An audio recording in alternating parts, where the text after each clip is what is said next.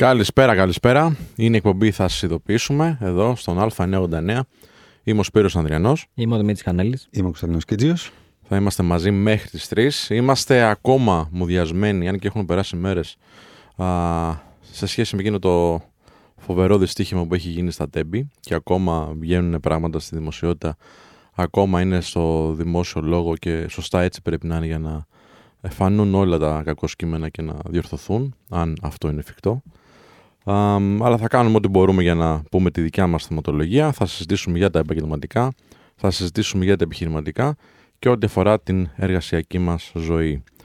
Α, σήμερα έχουμε πολύ ωραία θεματολογία. Θα ε, συζητήσουμε λίγο για τους κωδικούς που έχουμε πλέον άπειρους με τόσες χιλιάδες εφαρμογές που έχουμε και στο κινητό μας και στον υπολογιστή μας και στη δουλειά μας. Α, θα συζητήσουμε για το πώς μπορούμε να τους θυμόμαστε όλους αυτούς τους κωδικούς, παιδί μου πια. Και θα συζητήσουμε και για ζητήματα που έχουν να κάνουν με ασφάλεια πάνω σε αυτό το κομμάτι. Ε, πρέπει να έχω παιδιά γύρω στους 600 κωδικούς. 600. Ναι, σε όλα τα site. Αρχικά ένα μεγάλο λάθος που κάνουν πολλοί άνθρωποι είναι ότι βάζουν ίδιο κωδικό σε όλα. Εγώ δεν βάζω. Εντάξει, ε, κοίτα, το πιο safe είναι το 1, 2, 3, 4 γενικά. είναι guarantee ότι... Βγάζουν κάθε χρόνο νομίζω μια έρευνα που είναι οι κωδικοί που σπάσανε την προηγούμενη χρονιά, ξέρεις, οι πιο δημοφιλείς. Και παιδιά, είτε το πιστεύετε είτε όχι, πάντα είναι μέσα το 1, 2, 3, 4, μέχρι 8, μέχρι 9, 0. Είναι πάντα μέσα. Και λες, ποιος θα χρησιμοποιεί αυτά. Και όμως ο κόσμος είτε από βαρεμάρα, είτε γιατί πιστεύει ότι σιγά μην τύχει σε μένα, και όμως θα χρησιμοποιεί. Ε, είναι πολύ περίεργο να νομίζει κάποιος ότι δεν είναι θύμα. Δεν μπορεί να είναι θύμα. Είναι δυνάμει θύμα, όλοι πιστεύω.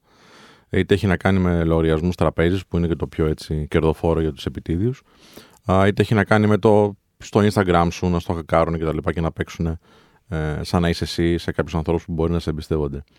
Ε, έχουμε όλοι πολλές εφαρμογές. Πώς θα θυμάστε εσείς, δηλαδή, τι κάνετε, κρατάς ένα αρχείο ξεχωριστό που κάνουν οι περισσότεροι; Έχεις κάποιο note, ας πούμε, που τα σημειώνεις όλα; Έχω το Last Pass. Ναι, υπάρχει εφαρμογή που μπορεί να τα αποθηκεύει όλα. Υπάρχουν εφαρμογές οι οποίες στην ουσία λέγονται Password Manager και σου παρέχουν το εξής. Σου λένε ότι κοίταξε να δεις, σε μένα το μόνο που πρέπει να κάνεις είναι να βάλεις ένα master password Mm-hmm. που αυτό θες να είναι μεγάλο και να μην το ξεχάσεις ποτέ. Fun fact, αυτό μπορεί να ισχύει και για άλλα πράγματα. Ε, Okay.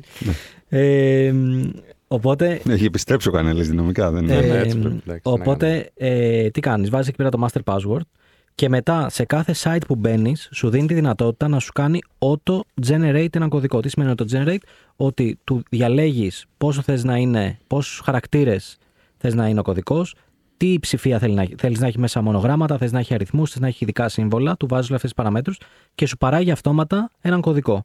Αφού βάλεις τον κωδικό στο site, μετά με ένα κλικ τον κρατάει αποθηκευμένο.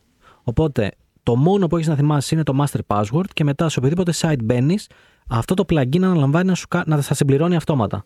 Και απλά κάνεις login. Επειδή δεν το έχω δουλέψει, θα σου πω γιατί δεν το έχω δουλέψει. Θεωρώ ότι και αυτό Θα κάνετε. έχει ένα, ναι, ρε, εσύ. έχει ένα επίπεδο που κάποια στιγμή κάποιος θα το σπάσει. Ναι, το έχουν χακάρει πολλές φορές. Α, οκ. Άρα γιατί να το χρησιμοποιήσω; Εντάξει. Δεν Για να είναι- μην. Ναι, να μου πεις εντάξει. Τι να κάνεις. Ε, οτιδήποτε Βγα- χακάρεται. Στέλνουν και... bridge. Ε, Σου στέλνουν ειδοποίηση ότι ξέρεις κάτι, είχαμε ένα bridge εκεί πέρα. Μμ. Ε, πρέπει να αλλάξει το κωδικό σου. Ε, να πω εδώ πέρα ότι υπάρχει site που μπορείς να δεις ποιοι κωδικοί σου έχουν ε, γίνει leak και Για χακαριστεί. Ε, νομίζω το site λέγεται Have I, have I been ε, pwned, αλλά δώσ' μου ένα. Δεν έχουμε. Κάτι μου λέει αυτό. Ναι, όντως, έτσι αυτό είναι. Ναι, have I been pwned, ε, have I been όπως ξέρετε πως γράφεται και μετά pwned.com και στην ουσία πας και βάζεις το email σου ή το κινητό σου Μμ. και σου βγάζει από όλα τα leaks και τα breaches που έχουν γίνει παγκοσμίως. Γιατί σε περίπτωση που το ξέρετε, γίνονται κάθε χρόνο για όλε τι εταιρείε, ασχέτω τι βγαίνει στα media και τι όχι. Ενώ ότι η Google έχει χακαριστεί, η Yahoo έχει χακαριστεί, η Sony έχει χακαριστεί, η Visa έχει χακαριστεί. Ε, απλά δεν τα βγάζουν συνήθως. Ή ξαφνικά βλέπεις ένα update κάποια στιγμή και σου λένε Α, κάνουμε update. Γιατί για να βελτιώσουμε την εμπειρία σου. Ναι. Ε, και πας εκεί και σου λέει ότι κοίταξε να δει ο κωδικός που έχεις εκεί το email σου αυτό που έχεις βάλει στην Adobe, που έχεις βάλει στο άλλο site και αυτά, κάποια στιγμή έχει γίνει leak. Μάλλον πρέπει να τον αλλάξεις. Και υπάρχουν και άλλα τέτοια site να δεις τι έχει παίξει. Ε, εγώ θα πω ότι σχετικά με το LastPass που χρησιμοποιώ εγώ, έχει στείλει δύο-τρεις φορές ότι έχει γίνει leak, ότι έχει γίνει bridge και έχουν πάρει από του κωδικούς. Ε, ξέρεις, απλά αλλάζει το master password μετά. Ναι, δηλαδή ναι. το θέμα περισσότερο. Αλλάζει το master και μετά σου αλλάζει όλα τα άλλα μόνο του αυτόματα. Όχι. Οκ. Όχι, όχι. Α, ε, απλά εγώ θεωρώ, ρε παιδί μου, ότι για να αποκτήσει άλλος πρόσβαση στα άλλα, Ναι. ε, θα μου πεις άμα τα πάρει κατευθείαν Ναι, όλα. Ναι, ναι. Ε, εντάξει, δεν θα μπω σε αυτή τη διαδικασία. Εντάξει, ας μπει να τα πάρει όλα να τελειώνουμε. Όχι, ξέρεις, τι, Είναι επειδή πολύ το κουραστικό. χρησιμοποιήσει αυτό που λες. Ε, μου είχε βγάλει ότι σε ένα φόρουμ που είχα μπει κάποια στιγμή είχα βάλει ένα κωδικό. Όντως αυτός ο κωδικός ήταν. ε, Και είχε βγει σε διάφορα άλλα φόρουμς που πωλούνται οι κωδικοί. Ε, δεν τον χρησιμοποιούσα κάποιον άλλο. Γενικά έχω αυτή τη συνήθεια να μην βάζω το ίδιο α, password σε πολλά site που είναι, πολύ, ξαναλέω, πολύ πολύ κακή πρακτική να το κάνετε. Ε, καταλαβαίνω βέβαια ότι ξέρεις, από συνήθεια και από ευκολία το κάνουν όλοι έτσι.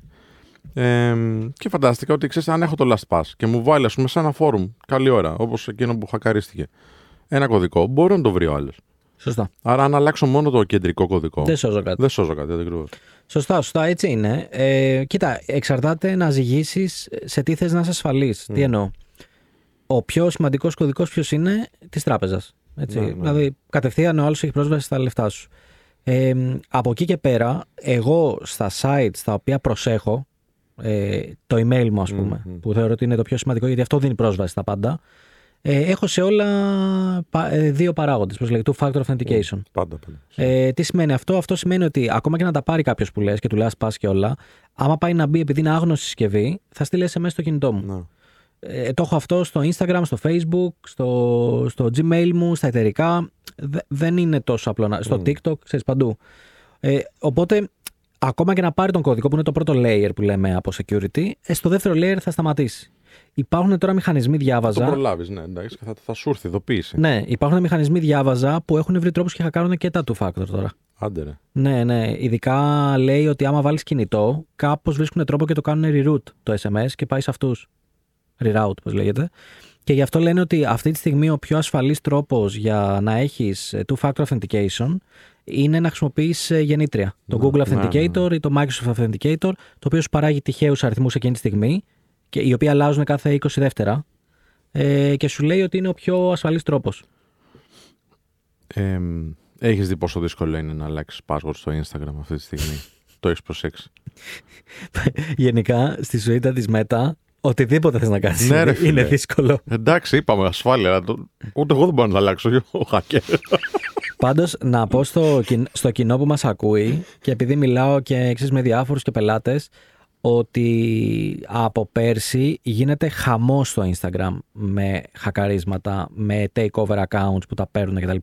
Και μιλάω τώρα από brands μέχρι τον απλό χρήστη που έχει 200 followers.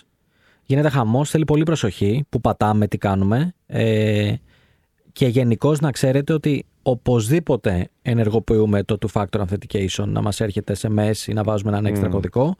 Ε, γιατί δεν είναι ρε παιδί μου ότι μπορεί κάποιος να πει εντάξει παιδιά εγώ έχω 200 followers τώρα τι να μου κλέψουν και αυτά. Είναι η μανούρα. Είναι ότι μετά πρέπει να πάρεις όλους τους φίλους σου να τους πεις ότι δεν είμαι εγώ αυτός που ποστάρει Ναι, αυτά τα ναι. πράγματα. Είναι ε, άμα είσαι καλλιτέχνης, γνωστός, δημόσιο πρόσωπο ε, θα πούνε τι ποστάρει τώρα αυτός και βγάζει και μια προχειρότητα ότι α, τον χαζό. ναι, ναι, ναι. ναι. Το, του πήραν το Δημιουργεί λογαριασμό. πρόβλημα στον brand, δεν το συζητάω. Ναι. Ε, ε, ξέρω ελάχιστες εξαιρέσεις από, από μεγάλες εταιρείες που τους ε, χακάρανε και επειδή έχουν ένα μεγάλο spending κάθε χρόνο στη Meta, ε, πήραν το account σε 5 λεπτά πίσω. Μμ. Δηλαδή στείλαν στο support και τους είπαν: Κοιτάξτε να δείτε, μας έχουν χακάρει, Ναι, ναι, δώστε ναι, το ναι. πίσω. Αλλά τώρα μιλάμε για. Αυτές είναι πέντε εταιρείες σε όλη την Ελλάδα. Δεν, δεν έχουν πολύ τέτοιο spending. Ε, μας έχει τύχει και εμάς, δεν ξέρω αν σα έχει τύχει ποτέ. Μας έχει τύχει κάποια στιγμή πολύ πρόσφατα να χακάρουν και το Instagram και το Facebook ταυτόχρονα. Γιατί είχαμε βάλει μια εφαρμογή η οποία σε βοηθούσε να κάνεις repurpose Μμ. κάποιο βίντεο. Ξέρω, να μπει και στο ένα, να μπει και στο άλλο. Και ε, από εκεί, κατα- εκεί καταλήξαμε βασικά. Δεν ξέραμε αν είναι αυτό και ούτε θα μπορούμε να το επιβεβαιώσουμε 1000%. Και έτυχε εκείνη την περίοδο να μιλάμε με τον ε, assistant, ξέρω, τον ε, βοηθό, ας πούμε, ε, το representative από τη Facebook και μας το έκανε πολύ γρήγορα, φίλε, μέσα σε 5 δευτερόλεπτα. Μμ. Φα- τη φάση δηλαδή έγινε τώρα, το καταλάβαμε, οπ, πάμε. Να δώσουμε και ένα πρακτικό tip εδώ ότι αν ποτέ κάποιος έχει πρόβλημα με το λογαριασμό του στο Facebook το μόνο support στο Facebook το οποίο έχει chat να μιλήσεις είναι το business support. Μμ, μμ, μμ. Το support Να των μιλάμε για χρηστών business, βέβαια. δεν έχει ε, δεν, σε, κατευθύνουν σε άρθρα. Οπότε ακόμα και χρήσης να είσαι, μπορείς να πας στο business, εντάξει και μετά είναι λίγο ρουλέτα άμα πέσει σε καλό απέναντι να σε βοηθήσει κτλ. ή να σου πει ότι ξέρεις κάτι Φύγει εδώ είναι για business. Εμένα μου έχουν βοηθήσει μια φορά, παρόλο που δεν ήμουν business. Του έστειλα για προσωπικό λόγο και μου είπε: OK, στο κάνω τσακμπαμ. Εντάξει, το σκοπός είναι να βοηθήσει κάπως το χρήστη. Βέβαια, μπορεί να δει ότι ξέρεις τι, έχεις τόσα groups στο, στο όνομά σου. Είσαι διαχείριση σε πολλά πράγματα. Είσαι... Δεν, δεν, Δεν το δε. Όχι, όχι, δεν τους νοιάζει. Όπως αφού έχω στείλει το thank you next με έχουν γράψει. Ναι, Ναι, ναι. άντε ρε. Για διαφημιστικούς λογαριασμούς και τέτοια. Αυτό. Όποτε τους πεις για διαφημιστικό λογαριασμό που πληρώνεις τη μέτα, σου λέει ναι. Τώρα για εμάς που είμαστε στα οργανικά, σου λέει τι σιγά. Τι και να σε χάσω, τι έγινε. Ε, Πάντως είναι πάρα πολύ εύκολο και σε αγαπητέ φίλε και αγαπητοί φίλοι τώρα που ακούς και έχεις 300 followers, δεν έχεις τίποτα ας πούμε, σπουδαίο, δεν έχεις ας πούμε το λογαριασμό του Ρονάλντο ή της Κατέρινας καινούριο ξέρω εγώ που λες ότι... Τι γελάς. Δεν έχει πολλούς, δεν έχει πολλούς Πήγαμε από followers. τον Ρονάλντο στη καινούριο. έτσι. Όχι, έχει κάτι κοιτούσα στο κινητό μου. δεν έχει πολλούς followers Κατέρινα. Οπότε δεν, δεν σε νοιάζει τόσο, ας πούμε, λες. Ε, κι όμως σε νοιάζει. Γιατί πέρα τη μανούρα που σωστά έλεγε ο Δημήτρης, υπάρχει το εξής. Φαντάσου τώρα να αποκτήσουν πρόσβαση στο λογαριασμό σου και να αρχίσουν να στέλνουν μηνύματα στους φίλους σου. Και τα μηνύματα αυτά θα είναι. Ε, πάτα αυτό το link γιατί θέλω να με ξεκλειδώσεις, ξέρω εγώ.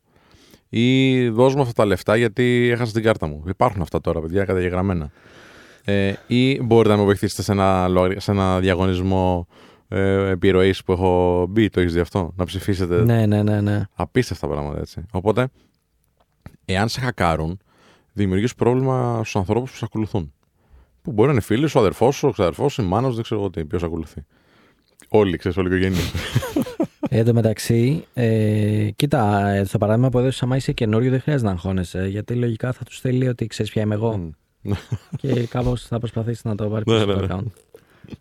Πάντως επειδή είπαμε και το, και το two-factor authenticator, φαντάζεσαι να υπήρχε two-factor authenticator στον, ε, στο σταθμάρχη, στο κλειδί που, που γύρισε προς την κάθοδο και την άνοδο. ναι, να του λέει, είσαι σίγουρος. Ναι, να- όχι, να του Είσαι λέει, σίγουρος, φίλε. ξέρεις, να του λέει, όντως, θες να το πας εκεί; Παιδιά, δεν θέλω να γίνω κακός τη υπόθεση, αλλά όπως άκουσα τα ηχητικά και του factor να υπήρχε, μάλλον ναι, σίγουρος είμαι Ναι, θα ναι. πάταγε. Δεν νομίζω ότι θα υπήρχε πολλή σκέψη.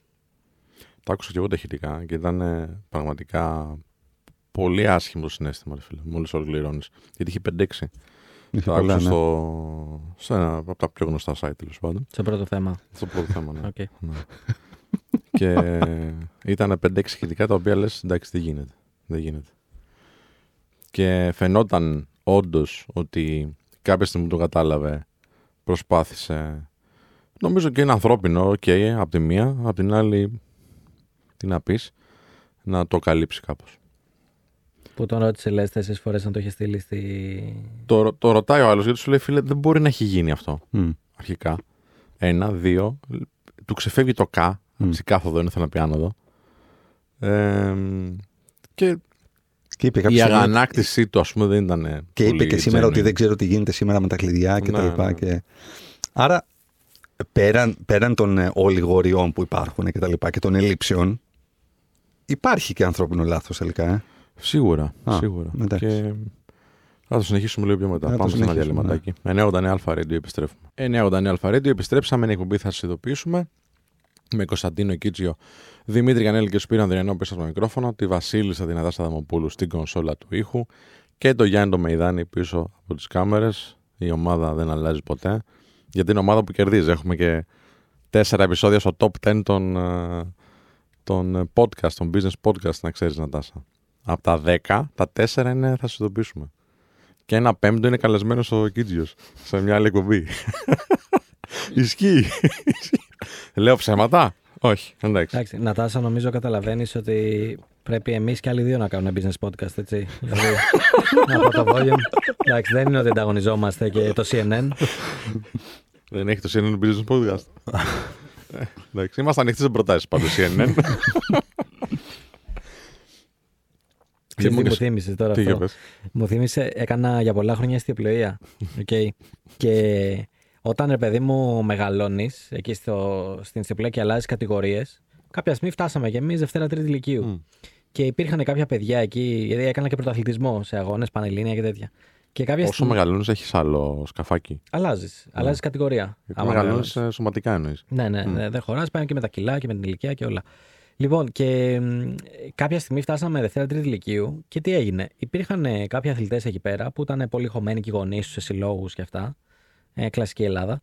Και τους είπαν, ε, κοίταξε να δεις, υπάρχει μια κατηγορία σκάφους που μπαίνουν τρία άτομα μέσα και μ, στην Ελλάδα έχουμε μόνο δύο τέτοια.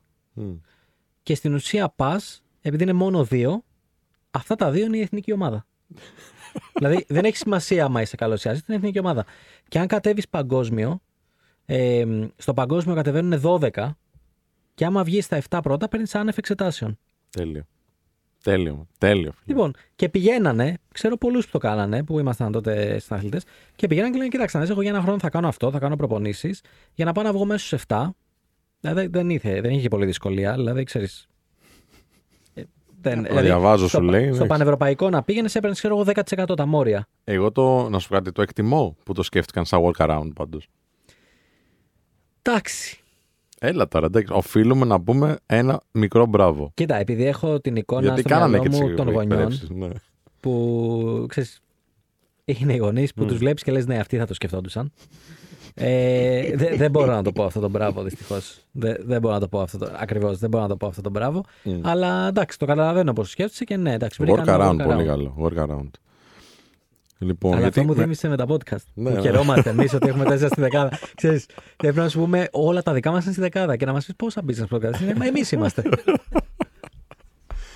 Όχι, όχι, πέρα την Παρά τα πλάκα αυτά- πάντως. πα- παρά τα Πες αυτά- την αλήθεια, Κιτζιο. Πες την Παρά τα- αλήθεια. Γιατί εδώ Εντάξει, ο τώρα... Δημήτρης πάντα θέλει να το. Καλά κάνει, να μας κρατάει στα- στη Σας γη. κρατάω στη γη γιατί σας βλέπω με πολύ αέρα. Ναι, εντάξει. οκ. Παρά τα αυτά υπάρχουν αρκετά και πολύ σοβαρά και, Και αρκε- μ' αρέσουν εμένα κάποια. Και Πιο πο- πολύ το δικό μας, λέει, ξέρεις.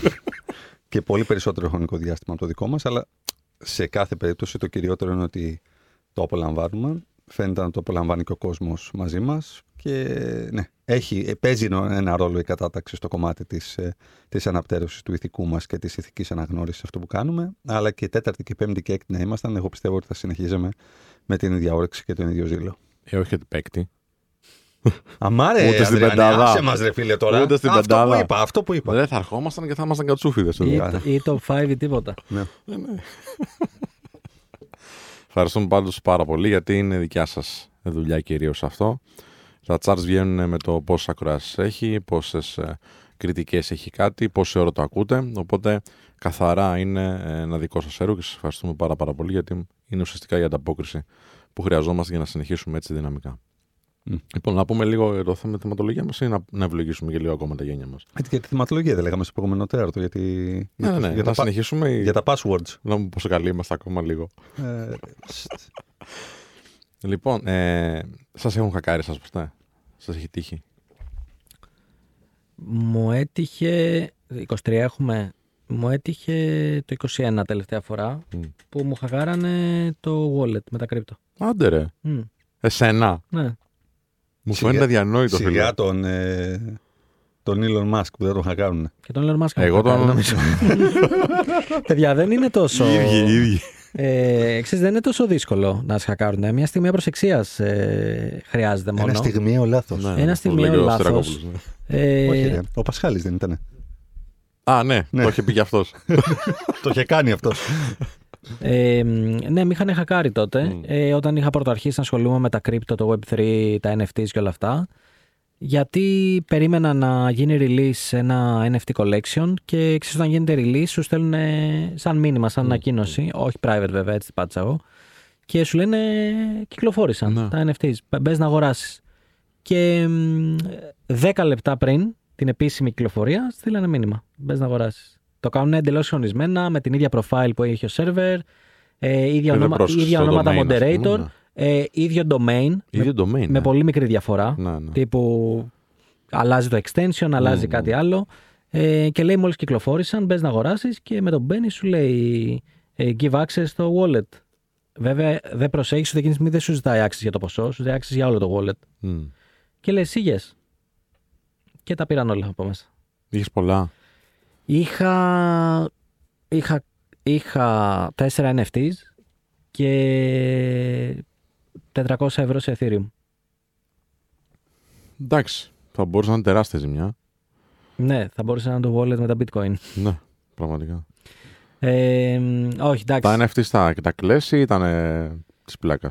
Δεν ήταν της πλάκας, αλλά δεν τα κλαίω κιόλας. Ωραία, ωραία. Ήταν κάτι το οποίο μπορούσα να το χειριστώ. Ε, Προφανώς Με τον έμαθα, ψυχολόγο μου λες. έμαθα από αυτό. Έμαθα από αυτό ότι ξέρεις, θέλει περισσότερη προσοχή. Ότι ε, ακόμα ξέρεις, κι εγώ που μπορεί να νιώθω confident ότι ποτέ δεν, ε, ποτέ δεν με χακάρουν ή ποτέ κάτι. Μμ. Ε, εντάξει, πρέπει πάντα να είσαι alert. Πάντα, πάντα. Όχι, απλά το είπα έτσι, γιατί περίμενα ξέρεις, να είσαι πολύ πολύ προσεκτικός, ειδικά σε αυτό εσύ. Ε, Αλλά να μου πεις, εντάξει, πώς να το σκεφτείς τώρα όλο αυτό; ήταν μια στιγμή παραφροσύνης. Αφού ξε- Εσένα, Τι, α, όχι ποτέ. ποτέ; Τίποτα. Δεν γίνεται. Τι Έχουν είναι; προσπαθήσει να σε χακάρουν. Ναι. Μου έχουν έρθει κάτι notifications ότι κάποιο προσπάθησε να μπουν και να κάνουν. Με αυτό. Μέχρι εκεί. Και τι κάνεις, κάτι; Άλλαξες Α, τους ένα κωδικούς. notification λες. Άλλαξα τους κωδικούς. Αλλά δεν, είναι- δεν, δεν δίνω πάρα πολύ βάση στους κωδικούς μου. Ναι. Εμένα μια φορά μου είχαν πάρει την πιστοτική. Τι νου σου είχαν πάρει; Ή τους κωδικούς, δεν ξέρω πώς το κάνανε, δεν, ξέρω, δεν μάθαμε ποτέ. Και μου αγοράζανε κάτι σαν βιβλία ήταν, ξέρω εγώ, e-books Και κάτι σλιπάκια. online. Όχι, σλιπάκι όχι, δεν μου πήρανε. Σλιπάκια είπες.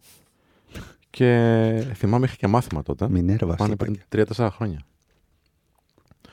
Και παίρνανε κάτι, βιβλ- κάτι books, ερχόντουσαν δηλαδή 2 ευρώ, 3 ευρώ, τέτοια πράγματα.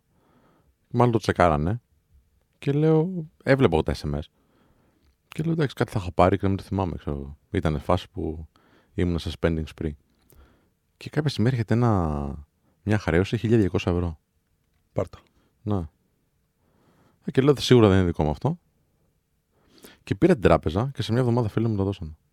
Ε, θέλω να σου πω ιστορία και να σου Μμ. πω για τις τράπεζες Ναι, τι ναι, ισχύει; αλλά πάμε όμως να κάνουμε ένα μικρό διάλειμμα και τα λέμε σε λιγάκι. 989 Αλφα Radio. 989 Αλφα Radio, επιστρέψαμε, είναι εκπομπή, θα σας ειδοποιήσουμε. Και συζητούσαμε πριν για το κομμάτι του χακαρίσματος που μπορεί να συμβεί σε οποιονδήποτε. Α, και ήταν να πεις μια ιστορία, Δημήτρη, σχετικά με αυτό. Ε. Λοιπόν, θα σου πω την, ε, την ημέρα που ήθελα να ανοίξει η γη να με καταπιεί. Μμ. Εντάξει, Μμ. είστε έτοιμοι; Καλή. Έχουν πέρασει πολλές τέτοιες Ναι. μέρε, είναι η αλήθεια. λοιπόν, είναι, ίσως είναι η πρώτη χρονικά που υπήρξε. Ήταν το 17, νομίζω. Όχι, πιο παλιά. Το Μικρού- 15. μικρούλης ήσουν, πολύ. 14-15 ήταν. Λοιπόν, είχαμε δώσει το, το e-shop του πατέρα μου να μας το φτιάξει ένας γνωστός, ένας freelancer. Πολύ κακός επαγγελματίας, δεν ξέρω αν μας ακούει, μπορεί και να μας ακούει το παιδί. Να του πω ότι είσαι πολύ κακός επαγγελματίας. Έχει αλλάξει επάγγελμα τώρα. Ε, όχι, το ίδιο κάνει. Το αυτό, ίδιο. e-shop φτιάχνει. Ε, Το για- ίδιο, ξέρεις, το ίδιο για- από γιατί τότε. ήταν κακός επαγγελματίας, Γιατί στην ουσία μας είχε πείσει να πάμε να το μεταφέρουμε σε ένα συγκεκριμένο CMS. Δεν από το όνομα, γιατί δεν παίζει ρόλο. Μμ. Το λάθος δεν ήταν του CMS. Το λάθος είναι ότι αυτός ο άνθρωπος έπαιρνε πελάτες οι οποίοι πληρώναν και συντήρηση και τα πάντα κάθε μήνα και δεν έκανε τα update. Ποτέ. Άμα δεν κάνεις τα update στο CMS σου, Ναι, ναι. είναι μαθηματικά βέβαιο ότι κάποια στιγμή θα σε χακάρουν. Και ειδικά αν έχεις, ας πούμε, τα top 3 CMS, που είναι WordPress, ε, Drupal και WooCommerce, Joomla. Drupal, Joomla και Magento θα σου βάλω μέσα. Α, ναι, είναι οι σόπες σας, ναι, ναι, ναι, Ναι. όντως. Ε, είναι σίγουρο θα σε χακάρουν. Δεν υπάρχει καμία, δηλαδή να είσαι σίγουρος γι' αυτό. Λοιπόν, και δεν έχει κάνει τα update. Και τι γίνεται, μία μέρα. Ξέρεις, γιατί και το χακάρισμα πολλές φορές εμείς νομίζουμε ότι η οθόνη θα γεμίσει Matrix, πράσινα γράμματα και άμα μας χάκαραν. Καμία σχέση. Το site λειτουργούσε κανονικά, ο πατέρας μου παίρναγε προϊόντα κανονικά, όλα συνέβαιναν κανονικά. Και τι γίνεται, μία μέρα μου λέει ο πατέρας μου ρε εσύ, μπαίνω στο διαχειριστικό. Και στις τελευταίες παραγγελίες γράφει πληρωμή με κάρτα. Εμείς μου λέει, δεν έχουμε checkout με κάρτα στο site. Και τι είχε γίνει; Είχε μπει ένας μέσα από μια τρύπα εκεί του Magento, είχε πάει στο checkout από το διαχειριστικό, είχε προσθέσει ε, δικό του iframe στο checkout που επιλογή κάρτα, την οποία έβαζε στα σχέδια της κάρτας και απλά σου παίρνει την κάρτα κατευθείαν. Είχαν πέσει, ήδη, Απίστευτο. είχαν πέσει ήδη 10 παραγγελίες ε, από πελάτες. Που σημαίνει είχε πάρει 10 κάρτες πελατών. πελατών. Απίστευτο, απίστευτο. Μου το λέει ο πατέρας μου, μπαίνω και το βλέπω. Κάνω view source εγώ και βλέπω ότι τα στέλνεις σε άλλο site. Από την HTML και αυτά. Α, ναι. Παθαίνω σοκ. Σοκ. Όταν σου λέω σοκ, είμαι, είμαι μπροστά στον υπολογιστή και λέω. Δεν μπορώ να εκφραστώ τώρα, αλλά καταλαβαίνεις τι είπα. Μμ. Ε, Τη στρουμφίσαμε. παίρνω τον πατέρα μου, ο οποίος πραγματικά κάνω πώς δεν έπαθε κεφαλικό. δεν τον έχω ξανακούσει ποτέ να ουρλιάζει έτσι στο τηλέφωνο. Που ο άνθρωπος ούρλιαζε από πανικό και φόβο. Ε, μου, μου, μου έλεγε θα με πάνε φυλακή. Θα πάω φυλακή. Να του λέω εγώ ηρέμησε, γιατί και εμείς θύματα είμαστε. Δεν τα έκλεψες εσύ τις κάρτες. Και εσύ θύμα είσαι από κάποιον άλλον αυτή τη στιγμή. Δεν υπήρχε, δεν υπήρχε Ναι, ναι, ναι. κουβέντα εκείνη τη στιγμή. Ούρλιαζε ο άνθρωπος, είχε πανικοβληθεί. Παίρνω εγώ τον προγραμματιστή, ε, το βγάζει. Το βγάζει και κάνουμε ένα μικρό shutdown το site. Παίρνουμε τηλέφωνο όλους τους πελάτες. Παιδιά, μας έχουν χακάρει το site και έχουν χακάρει τις κάρτες σας. Παρακαλώ, πάρτε τώρα την τράπεζα και ακυρώστε. Τις περισσότερες προλάβαμε. Σε μία είχε γίνει μια χρέωση 5-600, κάτι τέτοιο. Ε, τι έγινε τώρα, που μου είπες πριν για την τράπεζα. Ναι, ναι. Η τράπεζα μέχρι ένα συγκεκριμένο ποσό έχει ασφαλιστική δικλίδα. Μμ. Και άμα πέσει θύμα απάτης, θα επιστρέφει. Εμάς τότε, πριν χρόνια, μας είχαν πει ότι αυτό το ποσό είναι 10 χιλιάρικα. Δεν ξέρω αν έχει αλλάξει. Ξέρεις, το λέω με disclaimer, δεν ξέρω αν έχει αλλάξει. Πάντως τότε μέχρι τα 10 χιλιάρικα σου λέει η τράπεζα, κανένα πρόβλημα. Επέσει θύμα, στα βάζω πίσω. Οπότε, εμείς καταφέραμε και γύρισαν τα λεφτά. Προφανώς ακούσαμε τα μοίρια από τους πελάτες. Ε, βέβαια. Έτσι, δεν το συζητάω τώρα. Το τι ακούσαμε και τι δεν. Απλά Το σκύψαμε, αντίστοιχο άγχος. σκύψαμε το κεφάλι και το ακούσαμε. Δεν υπήρχε καν διάλογος να κάνουμε. Ο, η μόνη απάντηση ήταν ότι και εμείς πέσαμε θύματα. Δεν, ε, ξέρεις, δεν είναι ότι τα πήραμε εμείς τα λεφτά. Ε, και σκέψου ότι εγώ μετά πήγα από τη Γαδά για να πάω να καταθέσω τι έχει γίνει κτλ. Οι οποίοι μου ζητάγανε. Ε, εντάξει, ουτοπικό request. Μου λένε μπορεί να έχουμε τα logs του server από εκείνη την ώρα που το έκανα αυτό. Μα τους λέω παιδιά δεν ξέρω πότε το έκανε. Ε, άμα το ήξερα θα το είχα εντοπίσει και θα το είχα βγάλει. Α, εμείς δεν γίνεται να τα ερευνήσουμε όλα. Θέλουμε τα logs από εκείνη τη στιγμή. Καλά, τους λέω πάρτε τρεις μέρες από την πρώτη παραγγελία που έπεσε και μετά και βρείτε τα. Εντάξει, κοίτα, αποδεικνύεις ότι εσύ δεν έκανες κάτι και εσύ θύμα είσαι Μμ. ε, κυβερνοεπίθεσης ή πες το πώ θες, παραποίησης ιστοσελίδας. Προφανώς ε, πάλι μπαίνεις σε μανούρα γιατί εγώ πήγα τρεις φορές από τη Γαδά και να του δώσει τα logs και να αποδείξω ότι δεν έχω κάνει κάτι και δεν φταίω εγώ και εγώ θύμα είμαι εδώ πέρα και και και. Ε, να τους πεις ότι πώς, ποια είναι τα επόμενα βήματα που θα κάνεις για να ασφαλίσεις το site. Ε, αλλά ήταν μια πολύ πολύ πολύ άσχημη εμπειρία πανικού και γενικώς, ξέρεις. Ό,τι ήταν να πάει στραβά πήγε. Θυμάμαι κάποια στιγμή με είχαν χακάρει και εμένα στο, στο Men of Style, στα πρώτα βήματα του site. Α, δεν είχα το budget τότε, φίλε, να, να έχω συμβόλαια τρελά, συντήρηση, ξέρω εγώ, τους καλύτερους όρους κτλ. Ο άνθρωπος που είχε τότε το site μας, δεν είχαμε και τόση επισκεψιμότητα και ούτε περιμέναμε, ας πούμε. κάτι. Και δεν έχουμε και πληρωμές πάνω, δεν είχαμε τίποτα εμείς. Το μόνο που έχουμε είναι θες να έρθεις επικοινωνία μαζί μας, συμπλήρωσε εδώ τη φόρμα, τα στοιχεία. Και αντιλαμβανόμαστε ότι το έχουν χακάρει και είχαν πρόσβαση ουσιαστικά στα, στα email των ανθρώπων. Και θυμάμαι ήμουν Θεσσαλονίκη, η Πανικόβλης D ε, δεν μου είχε ξανατύχει στο, στο Men of Style. Και ε, παίρνω τηλέφωνο τον άνθρωπο που μου έκανε το hosting, χωρίς να έχει καμία υποχρέωση. 11 ώρα το βράδυ, 12 μία, κάθεσε και το έφτιαξε μόνος του. Που δεν ήταν προγραμματιστής Μμμ. στο site, απλά έκανε το hosting. Έτσι, όπως καταλαβα- Είναι η διαφορά ότι αυτός απλά σερβίρει στον κόσμο του ίντερνετ το site μας και το έχει φτιάξει κάποιος άλλος. Στον οποίο δεν είχα πρόσβαση. Και κάθεται το φτιάχνει, φίλε.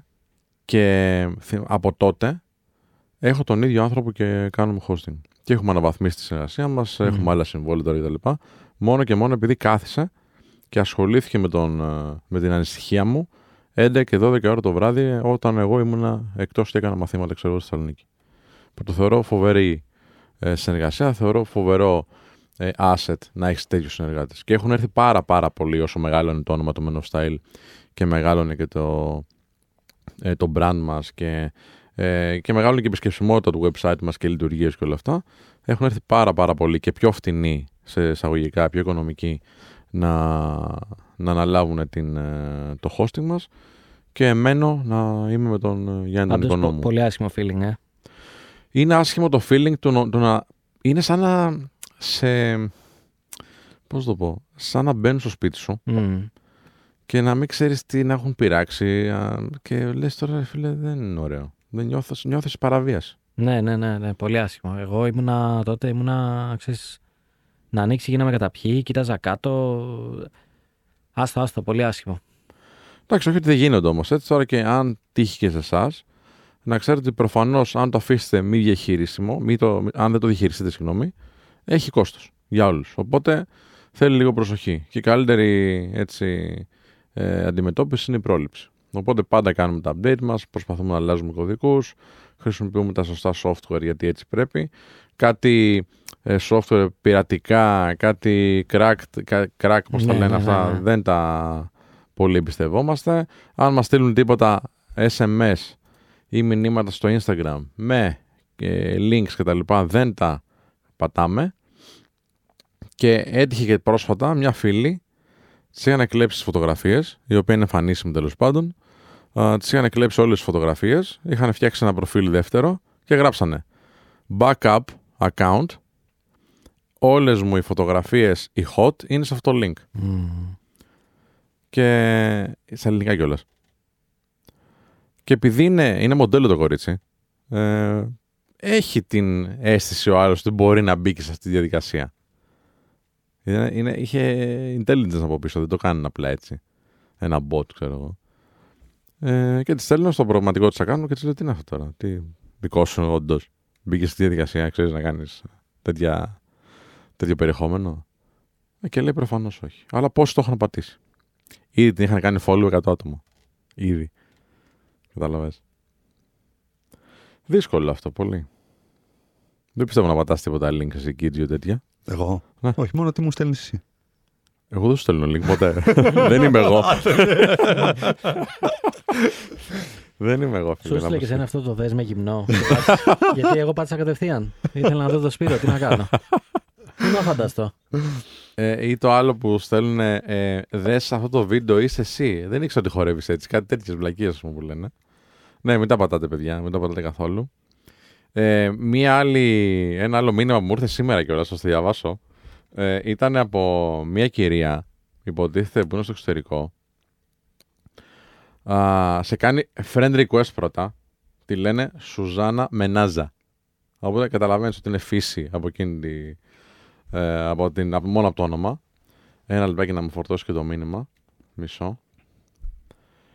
Α, και λέει ας πούμε ότι ξέρεις τι, ε, περνάω μια πολύ δύσκολη περίοδο της ζωής μου.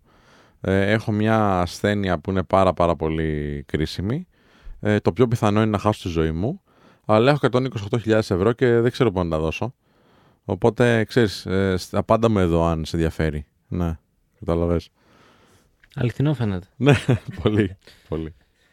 Εντάξει, το αγαπημένο μου είναι ο Νιγηριανός πρίγκιπας, να σου πω την αλήθεια. Ναι, ναι. Εγώ είχα γράψει παλιά. Παλιό αυτό, παλιό πολύ. Είχα γράψει ότι παιδιά φαντάζεσαι όμως να μην είναι σκάμ αυτό και να- ο άνθρωπος απλά να λέει την αλήθεια. και να ψάχνουν έναν Νιγηριανό πρίγκιπα. Ναι, ναι, ναι. Και όλοι να λέμε όχι στην Ελλάδα. Εγώ σίγουρα είπα όχι πάντως πολλές φορές. Και εγώ έχω πει όχι. Και μπορεί μια μέρα να πάω εκεί πέρα για διακοπές και να με υποδεχτούν σαν βασιλιά. Ναι, ναι, να καλά. πούνε ήρθε επιτέλους. Δημήτρης. Δημήτρης. ήρθε. Θέλει προσοχή πάντως γιατί το κόστος είναι τεράστιο. Υπάρχουν έρευνες που λένε για δισεκατομμύρια το χρόνο ότι χάνονται σε τέτοια εγκλήματα. Ε, γιατί δεν χάνονται μόνο, ας, σου μπήκαν στο λογαριασμό και σου πήραν λεφτά, κάποιος τα εξόδεψε. Ε, χάνονται σε brand name, δηλαδή σε, σε πιστότητα κάποιας εταιρείας ή κάποιου προσώπου τέλος πάντων. Να χάνονται σε επενδύσεις που μπορεί να χρειάζεται μετά να κάνεις για να πιστοποιήσεις ότι ξέρεις τι, εγώ έχω ασφάλεια. Ε, χάνονται σε επόμενες πωλήσεις ε, από ε, ανθρώπους που μπορεί να έχουν μάθει για το hacking που έγινε στο site σου οπότε το, το κόστος εκεί πέρα είναι επίσης ανυπολόγιστο και χάνονται και σε συμβόλαια που δεν είναι, δεν είναι χάσιμο αυτό, είναι επένδυση α, σε συμβόλαια σε εταιρείες που κάνουν cyber security, σε εκπαιδεύσεις προσωπικού και γενικότερα σε αλλαγές που πρέπει να κάνεις σε οποιοδήποτε λογισμικό, οποιοδήποτε α, κομμάτι έτσι, τεχνολογικού εξοπλισμού έχεις που συνδέεται στο ίντερνετ. Και η αλήθεια είναι, αυτό μας λέγανε και στη σχολή, ότι το πιο ασφαλές σύστημα είναι αυτό που δεν είναι στο ίντερνετ. Αλλά και αυτά πρέπει να τα προσέχουμε. Πάμε σαν διαλυματάκι και επιστρέφουμε σε λίγο 989 Alpha Radio. 989 Alpha Radio, επιστρέψαμε, είναι η εκπομπή Θα σας ειδοποιήσουμε με Κωνσταντίνο Γκίτζιο, Δημήτρη Κανέλη και Σπίνα Αδριανό πίσω από τα μικρόφωνα, στην κονσόλα του ήχου την Εδάσα Δαμοπούλου τη Βασίλισσα και το Γιάννη το Μεϊδάνης πίσω από τις κάμερες. Είστε εδώ όλοι.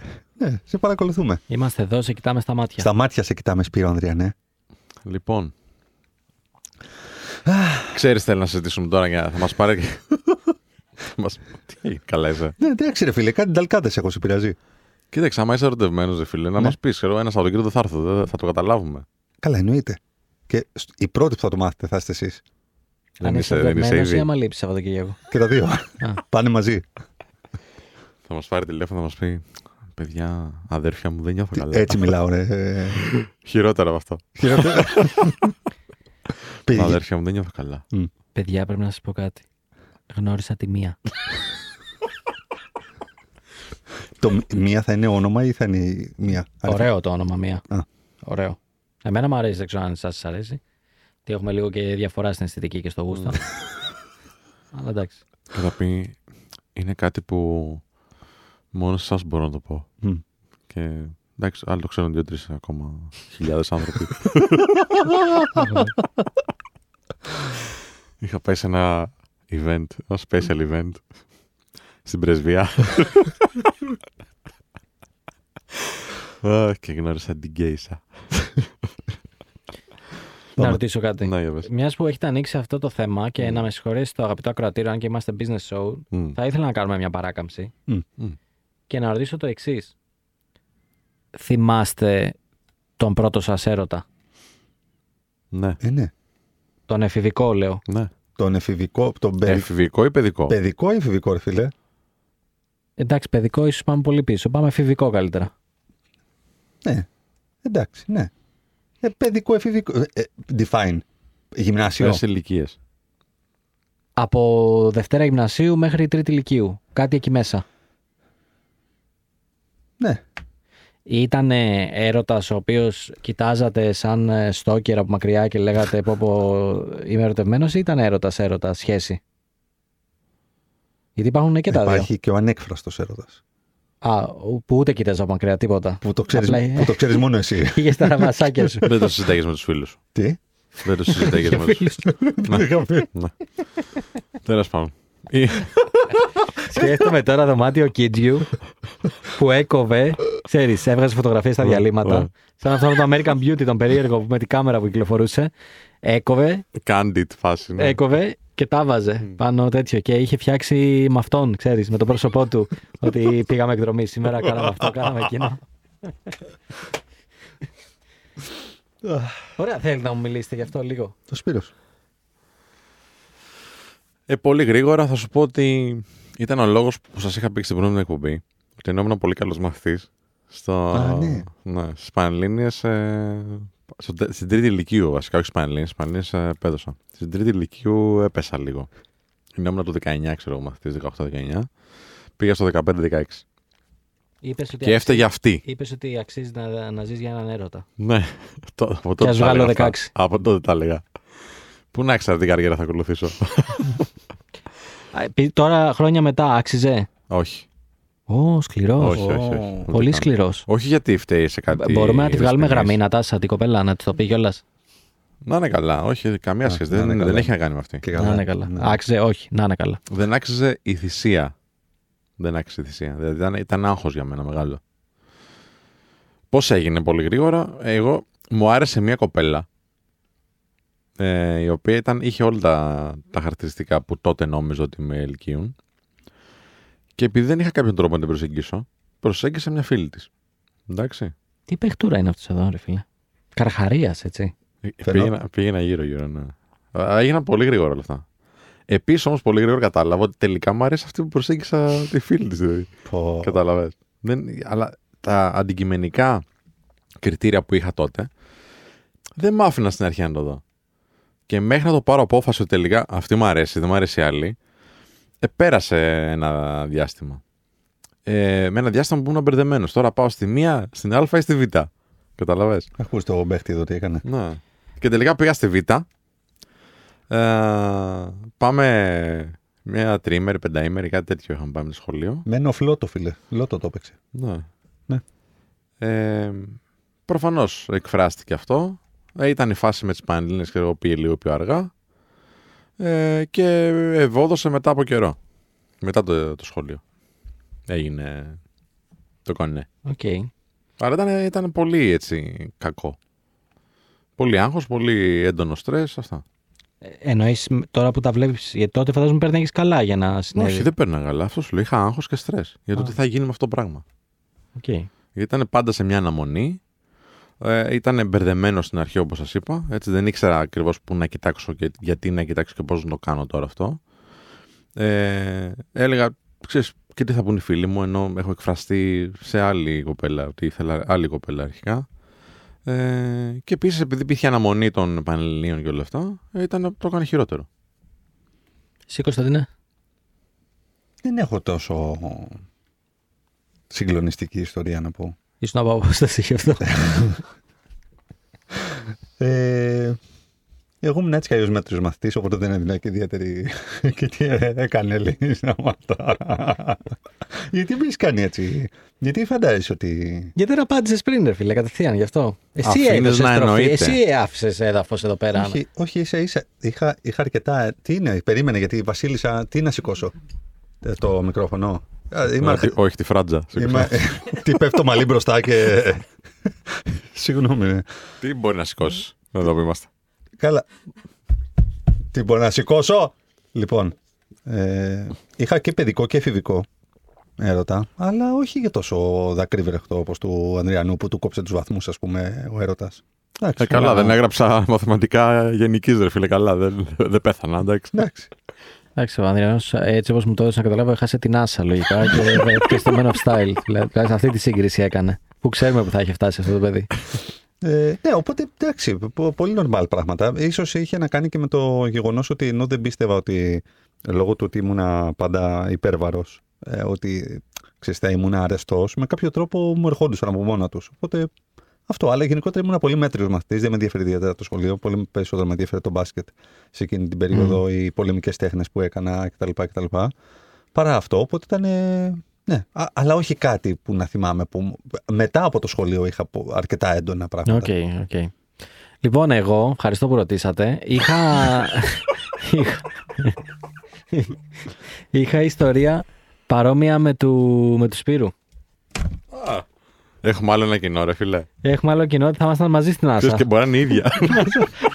θα ήμασταν μαζί στην NASA και τελικά μάσα τελικά. Ε, ναι, έμπλεξα τρίτη ηλικίου με μια κοπέλα. Εντάξει, ο άνθρωπος Ο δεν- άνθρωπος δεν- έχει. Το, το ατμίζει πάνω στο, στο όχι, μικρόφωνο. όχι, όχι, όχι, όχι. Δεν δεν ξέρει ούτε τα βασικά του ραδιοφώνου. έτσι. δηλαδή... Λοιπόν, τρίτη ηλικίου έμπλεξα με Ε, μια- κατάπιατο κιόλας. με μια κοπέλα που λέτε. Ε, εγώ ήμουν πολύ καλός μαθητής. Σαν εσένα και το 18-19. Ναι. Ε, μ, Τι το κάνουμε παρέα εδώ, το, δεν το ξέρω. μέτριο. δεν ξέρω. Επειδή έχει καλά κι άλλα. λοιπόν, και έβλεξα μια κοπέλα, παιδιά. Και μ, επειδή ήταν η πρώτη μου έτσι, σοβαρή σχέση, έπεσα με τα μπούνια μέσα για να το ρίξω και στην επιστήμη. Ξέρετε, είμαι και σκορπιός στο ζώδιο. οπότε για να τα εξηγήσω όλα. Ερωτικός. Και ξέρεις, έπεσα πολύ με τα μπούνια και με έπιασε το κρίμα. Ποιο ήταν το κρίμα που δεν διάβαζε. Αχ, μωρέ. Και πήγαινα και της διάβαζα τα μαθήματα. Εντάξει, καλύτερα με κέλια. Εγώ. Ξεκάθαρα. Ξεκάθαρα, καλά, προφανώς. Ε, ναι, και ειδικά, ας πούμε, της έλεγα ξέρεις, ότι υπάρχουν κάποια μαθήματα, όπως τα μαθηματικά γενικής που ανέφερες, που της λέω ότι δεν χρειάζεται, ρε παιδί μου, να αλλιώσεις. Δεν είναι κατεύθυνσης και τέτοια. Mm. Όντως, άμα λύσεις 20 ασκήσεις, γράφεις το τέλος. Mm. Γράφεις πάνω από τη βάση τέλος πάντων. Ε, το ίδιο, ας πούμε, για το προγραμματισμό. Το ίδιο για κάτι τέτοια μαθήματα. Και αφήνω ένα χρόνο και ξέρεις, πήγαινα λίγο και της έλεγα αυτό, κάτω έτσι, αυτό και πάμε γερά και να περάσει και εσύ κάπου Αθήνα, να είμαστε μαζί. Τους, Το, είχα, το Το έχεις ζούσα κάνει εγώ. ιστορία, ναι. Το ζούσα εγώ. Εγώ ήμουνα λα λα λαν, μόνο που δεν τραγούδαγα σε παγκάκια. ε, το ζούσα σκληρά. Ε, και πήγαιναν όλα σούπερ για εμένα. Και δίνουμε τις Πανελλήνιες και μετά μια εβδομάδα με χώρισε. Αυτό είναι. Τι λες ρε. Ναι. Καλά δεν τρέπεται. Τι είναι, το, ιδιαίτερα τον είχε καθηγητή. Εντάξει, ρε Ή- φίλε. Ίσχυε αυτό ή Πώς απλά Πώς δεν δεν με πήγαινε έλεγε καλά που καμισά, έτσι; Πώς δεν μπερδεύτηκε πάνω στην πράξη να μου πει δώσε ρε που καμισά. Τα πάμε πολύ καλά. Crazy. Ε, τρελό. Ναι, όχι, με χώρισε. Έχεις επαφή με αυτήν τώρα. Ξέρεις τι κάνει ας πούμε. Ε, τη είχα στείλει πέρσι γιατί είχαμε πει στο podcast του Thank You Next ε, να βγάλουμε όλη τη, τον την πρώτη, πρώτο μας.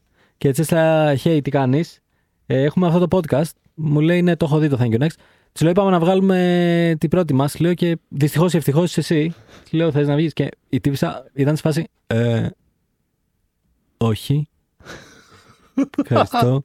Καλή συνέχεια. Τύπου, σαν να λέει, Μοσχάρη ήταν αυτός ο Κανέλης. Μοσχάρη έχει, έχει παραμείνει. Κοίταξε, με αυτή την αντίδραση δεν νομίζω ότι ήσουν εσύ το Μοσχάρη. Πάντως.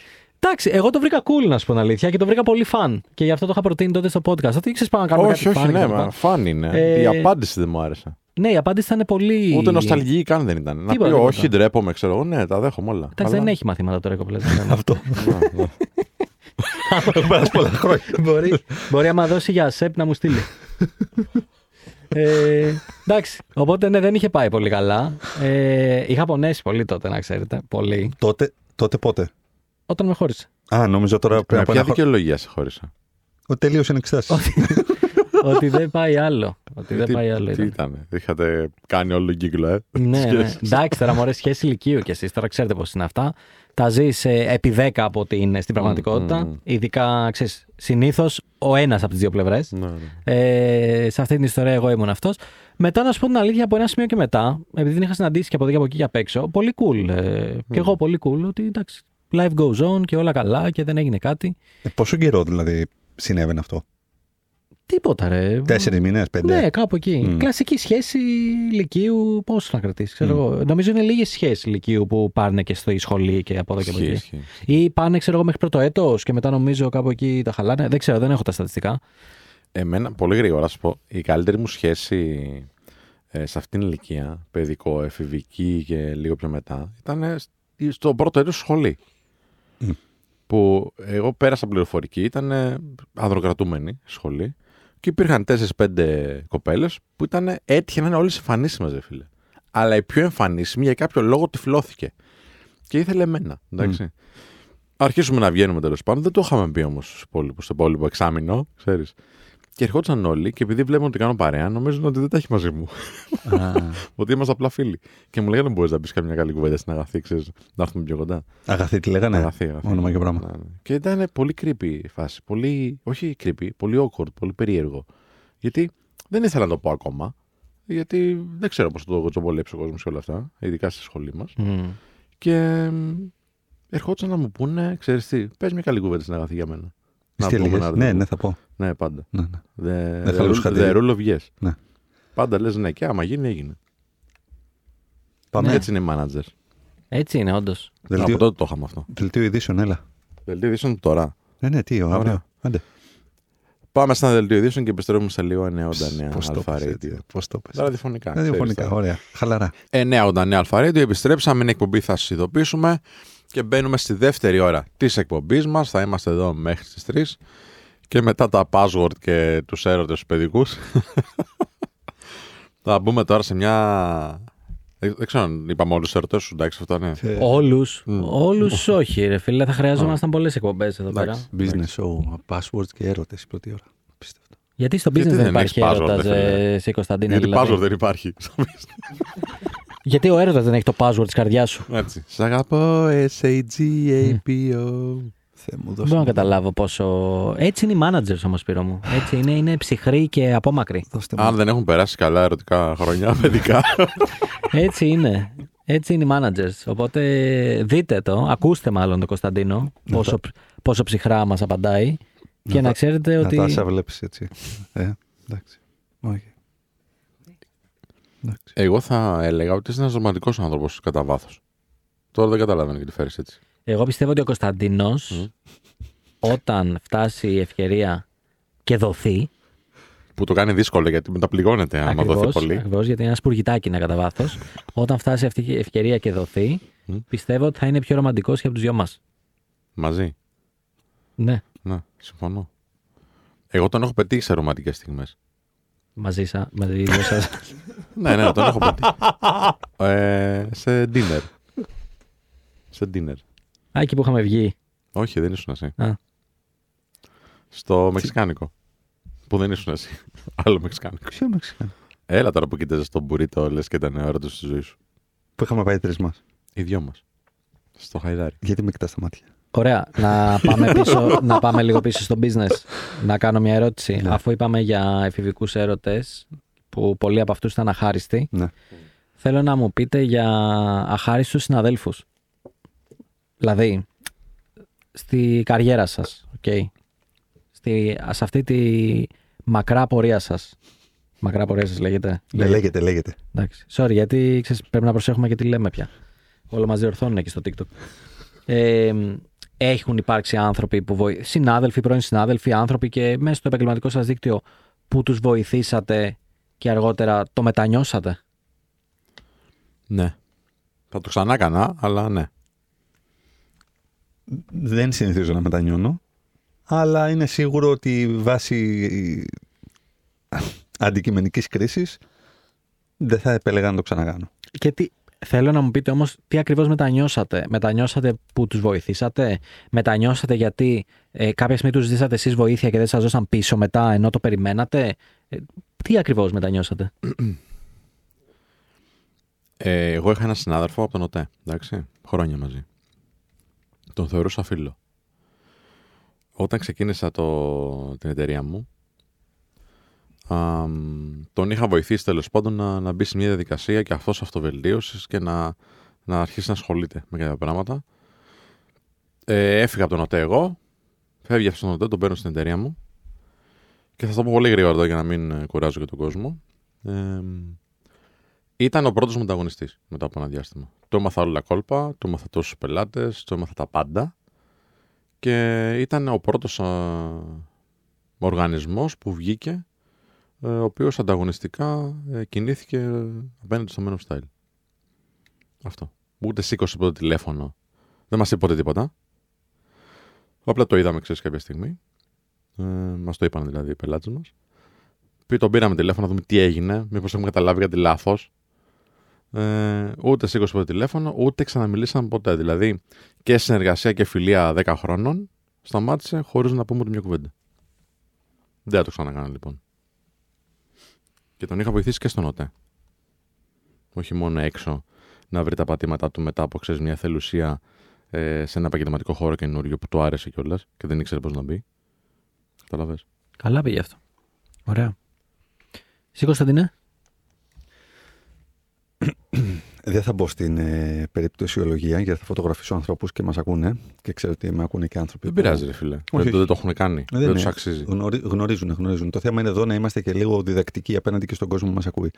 Ε, η, δική μου, η δική μου διαπίστωση με τα χρόνια είναι ότι κατάφερα επιτυχώς να περάσω από το act with expectations στο act without expectations. Άρα, ναι, βοηθούσα και μ' αρέσει πάρα πολύ κιόλας να είμαι αρρωγός α, ανθρώπων που έχουν μια ανάγκη, που θέλουν μια βελτίωση, που θέλουν τη βοήθειά μου, που θέλουν τη γνώμη μου κτλ. Όταν το έκανα λοιπόν, απογοητευόμουν ασφόδρα γιατί δεν είχα την ανταπόκριση την οποία θα ανέμενα. Από το ένα αν θέλεις ευχαριστώ μέχρι την ίδια ανταπόδοση της βοηθείας όταν εγώ θα ήμουν σε ανάγκη. Αυτό με τα χρόνια κατάλαβα ότι είναι ανεδαφικό, ότι, δεν, ότι μια ζωή θα απογοητεύομαι, γιατί αυτή την προσπάθεια και αυτό το, το πώς να σου πω, το, το, τη- τη ζεστασιά που θα δώσω στον άνθρωπο που θέλει τη βοήθειά μου, δεν θα τη λάβω στον ίδιο βαθμό πίσω. Μμμ. Οπότε έκανα pivot στο, στην οτροπία μου, στο mindset και είπα ότι εάν είναι να βοηθάς τον α άνθρωπο ή τον β άνθρωπο, θα το κάνεις γιατί πραγματικά το θέλει η καρδιά σου, το θέλει η ψυχή σου, δεν έχεις δεύτερη ατζέντα, δεν έχεις ιδιοτέλεια και δεν θα το κάνεις περιμένοντας πίσω ότι θα λάβεις ακριβώς το ίδιο πράγμα ή ότι θα λάβεις το οτιδήποτε. Πολύ σωστά. Άρα δεν είναι μια business συναλλαγή, είναι μια προσφορά προς τον συνάνθρωπο αυτόν που θεωρείς ότι αξίζει να, να βοηθήσεις με οποιονδήποτε τρόπο και το αξίζει δεν έχει να κάνει με το potential του ότι περιμένω πίσω από εσένα το ίδιο. Το αξίζει έχει να κάνει με την θεώρηση της συγκεκριμένης στιγμής και του συγκεκριμένου ανθρώπου ότι με βάση τις συνθήκες που επικρατούν και με βάση το γίγνεσθε αυτού του ανθρώπου, θεωρώ ότι ναι, θα το έκανα με μεγάλη χαρά να σε βοηθήσω, να αφιερώσω 5 ώρες, να αφιερώσω 5 ευρώ ή οτιδήποτε μπορεί να είναι αυτό σε μορφή βοηθείας. Και έτσι έχω, έχει ηρεμήσει η ψυχούλα μου στο ότι δεν έχω αυτά τα, τα ανοιχτά κουτάκια να περιμένω από τον Δημήτρη, από τον Σπύρο, από τη Μαρία, από τη Γεωργία το, το, το δώσε μου πίσω, ακόμα και αν το δώσε μου πίσω είναι ένα, ένα ευχαριστώ, που ακόμα και αυτό πολλές φορές δεν παίρνω, αλλά ε, ξέρεις κάτι, λίγο θα με ενοχλήσει, αλλά μετά θα πω Εντάξει, μωρέ. Δεν πειράζει. Ξέρεις. Ρόδα είναι και γυρίζει και κάποια στιγμή ίσως το καταλάβει. Και να σου πω και την αλήθεια, λαμβάνω μερικά ετεροχρονισμένα ευχαριστώ, το οποίο ετεροχρονισμένα μπορεί να είναι και 5 και 6 και 7 χρόνια μετά. Το οποίο ε, ξέρεις, με, με, με ησυχάζει ότι τουλάχιστον έρχεται έστω και αργά κάποια στιγμή η συνειδητότητα του ότι αυτοί οι άνθρωποι που σε έχουν βοηθήσει, ε, ακόμα και αν εκείνη τη στιγμή δεν το αναγνωρίσεις, το πλήρωμα του χρόνου έρχεται κάπως βοηθητικά και σου δημιουργεί το clarity για να το καταλάβεις και να αποδώσεις, αν θέλεις, αυτό το ευχαριστώ, έστω και ετεροχρονισμένα. Εντάξει ο Σπύρος, εγώ δεν δίνω πίσω. Εσύ μόνο δίνεις. Ακριβώς. Για πες. Για μένα. Ναι. Κοιτάξτε, αρχικά μου άρεσε πάρα πολύ αυτό που είπες, το ότι πλέον βοηθάω χωρίς να έχω τα expectations ότι άλλος θα βοηθήσει πίσω. Ε, πολύ ωραίο νομίζω αυτό, με- σαν μήνυμα. Φυσικά. Και ότι μ, θεωρώ ότι έτσι πρέπει να βοηθάμε. Ξέρεις, να, να το κάνεις παιδί μου, από την καρδιά σου, άμα θες να βοηθήσεις και να μην πεις «Α, περιμένω και αυτός κάποια στιγμή να με βοηθήσει πίσω». Συμφωνώ, με συγχω- να κάνω μια παρένθεση που ξέρω ότι συμφωνείτε και οι δύο, αλλά και για τους ανθρώπους που μας ακούνε. Μέχρι ένα όριο. Το κάνουμε αυτό, ναι, να δώσουμε πρώτη. Είναι και ένα ωραίο φίλτρο για να βλέπεις ποιοι άνθρωποι αξίζουν να λάβουν περαιτέρω κιόλας ε, αξία από σένα. Και αν δεις ότι δεν λαμβάνεις, ε, μέχρι ένα όριο μετά σταματάς. Εγώ να σου πω την αλήθεια, έχω, έχω άλλη τακτική. Η τακτική είναι ότι είμαι πάρα πολύ ειλικρινής στη βοήθεια που προσφέρω. Δηλαδή, μου στέλνει κάποιος και μου στέλνουν κάθε μέρα για, από μικρά πράγματα μέχρι πολύ μεγάλα. Απαντάω σε όλους, τους βοηθάω όλους. Και όταν μου λένε ρε, εσύ χίλια ευχαριστώ, ε, πες μου ό,τι χρειαστείς από μένα κτλ. Γιατί ξέρεις, αυτό σου λένε, ότι και πες μου ό,τι χρειαστείς. Εκείνη τη στιγμή ξέρεις, είναι πολύ εύκολο να το πεις αυτό που δεν θα υπάρχει κάτι να ζητήσεις τους το γράφω ξεκάθαρα. Ότι δεν χρειάζομαι κάτι τώρα, αλλά κάποια στιγμή θα σου ζητήσω κάτι και θέλω να γίνει. Και το αφήνω εκεί. Τελεία. Το λέω ξεκάθαρα όμως. Ότι το expectation μου, σε βοήθησα. Το expectation μου είναι ότι δεν ξέρω αν θα το κάνεις, αλλά σου γράφω την πρόθεσή μου. Ότι εγώ μία μέρα θα σου ζητήσω κάτι και όταν φτάσω σε σημείο να στο ζητήσω, περιμένω να γίνει. Και όταν φτάνει πλέον το σημείο να το ζητήσω και να λέω ρε, εσύ χρειάζομαι αυτό, αν ο άλλος πει όχι, του το λέω κατευθείαν. Εγώ όμως είχα κινήσει γη και ουρανό για να σου κάνω αυτό. Δείχνοντάς του ότι κοίταξε να δεις, αν δεν μου το κάνεις, υπάρχει ρήξη. Τόσο απλά. Εξαρτάται από το τι είχα κάνει, έτσι. Βέβαια, πάντα εντάξει. Άμα τώρα του είχα κάνει Ναι, αν κάτι πολύ ζυγίσει μικρό. την αξία, ας πούμε. Ναι, αν του είχα κάνει κάτι πολύ μικρό, δεν θα το πω αυτά. Αλλά επειδή συνήθως μου στέλνουν παιδιά για δουλειές, για intro, για σοβαρά πράγματα. Και τα κάνω, όντως. Τα κάνω γιατί όντως μ' αρέσει να βοηθάω κτλ. Δεν μ' αρέσει η αχαριστία όμως. Και γι' αυτό, όπως είπε και ο Σπύρος, έχω βάλει αυτό το όριο. Ότι ξέρεις κάτι, επειδή πλέον στην εποχή μας τίποτα δεν είναι αυτονόητο και πάρα πολλοί κόσμος παίρνει πολλά πράγματα ως granted, ότι ναι, γιατί να με βοηθήσει αυτός; Ε, κάθομαι και του, και του το γράφω ότι ξέρεις κάτι, σε βοήθησα, αλλά κάποια στιγμή θα έρθω κι εγώ να με βοηθήσεις. Και όταν δεν βοηθάνε, τους το λέω χήμα. Ότι ξέρεις, τους δίνω να καταλάβουν ότι αν δεν το κάνεις, αυτό σημαίνει ρήξη για μένα. Μμ. Δηλαδή, εγώ σε κάνω delete. Αυτό, αυτή είναι η πρακτική μου. Ε, Πώς σου βγαίνει μέχρι τώρα, δε, στατιστικά, Ανέλ, οι μισοί ας πούμε ανταποκρίνονται; Πάνω από τους μισούς. Πάνω από τους μισούς. Ναι, γιατί φοβούνται τη ρήξη. Γι' αυτό. Ναι. Αν με ρωτάς, αυτή είναι η άποψή μου. Σου αρέσει; Ποιο; ότι αντί, δεν ξέρω αν το λες με, με καλή έννοια ή κακή έννοια. Ε, σίγουρα κάποιος δεν θα ήθελε να είναι εχθρός σου. Στο 100%. Δεν το λέω έτσι. Το λέω ότι επειδή μου έχουν ζητήσει ήδη μια βοήθεια, Μμ. πιστεύω ότι στο μυαλό τους σκέφτονται ότι είναι ένας άνθρωπος που θα τους ζητήσω βοήθεια και στο μέλλον. Ναι. Οπότε δεν με συμφέρει, δεν, δεν σκέφτονται καν εμένα. Πάλι Ναι, εγωκεντρικά ναι, το ναι, σκέφτονται. ναι, ναι, ναι, ναι. Ότι δεν με συμφέρει να, αφού μου ζητάει αυτό να έρθω σε ρήξη, γιατί είναι σίγουρο ότι πάλι μέσα στη χρονιά, μέσα σε ένα χρόνο, Κάτι θα χρειαστώ. κάτι θα χρειαστώ από τον Ναι, Κανέλη. ναι, ναι. Οπότε καλό να τα έχω καλά μαζί του για να με βοηθήσει. Μμ. Ξέρεις, το ένα είναι αυτό που λες έχει ένα πάρα πολύ έντονο business aspect. Το άλλο είναι το λίγο πιο ανθρώπινο.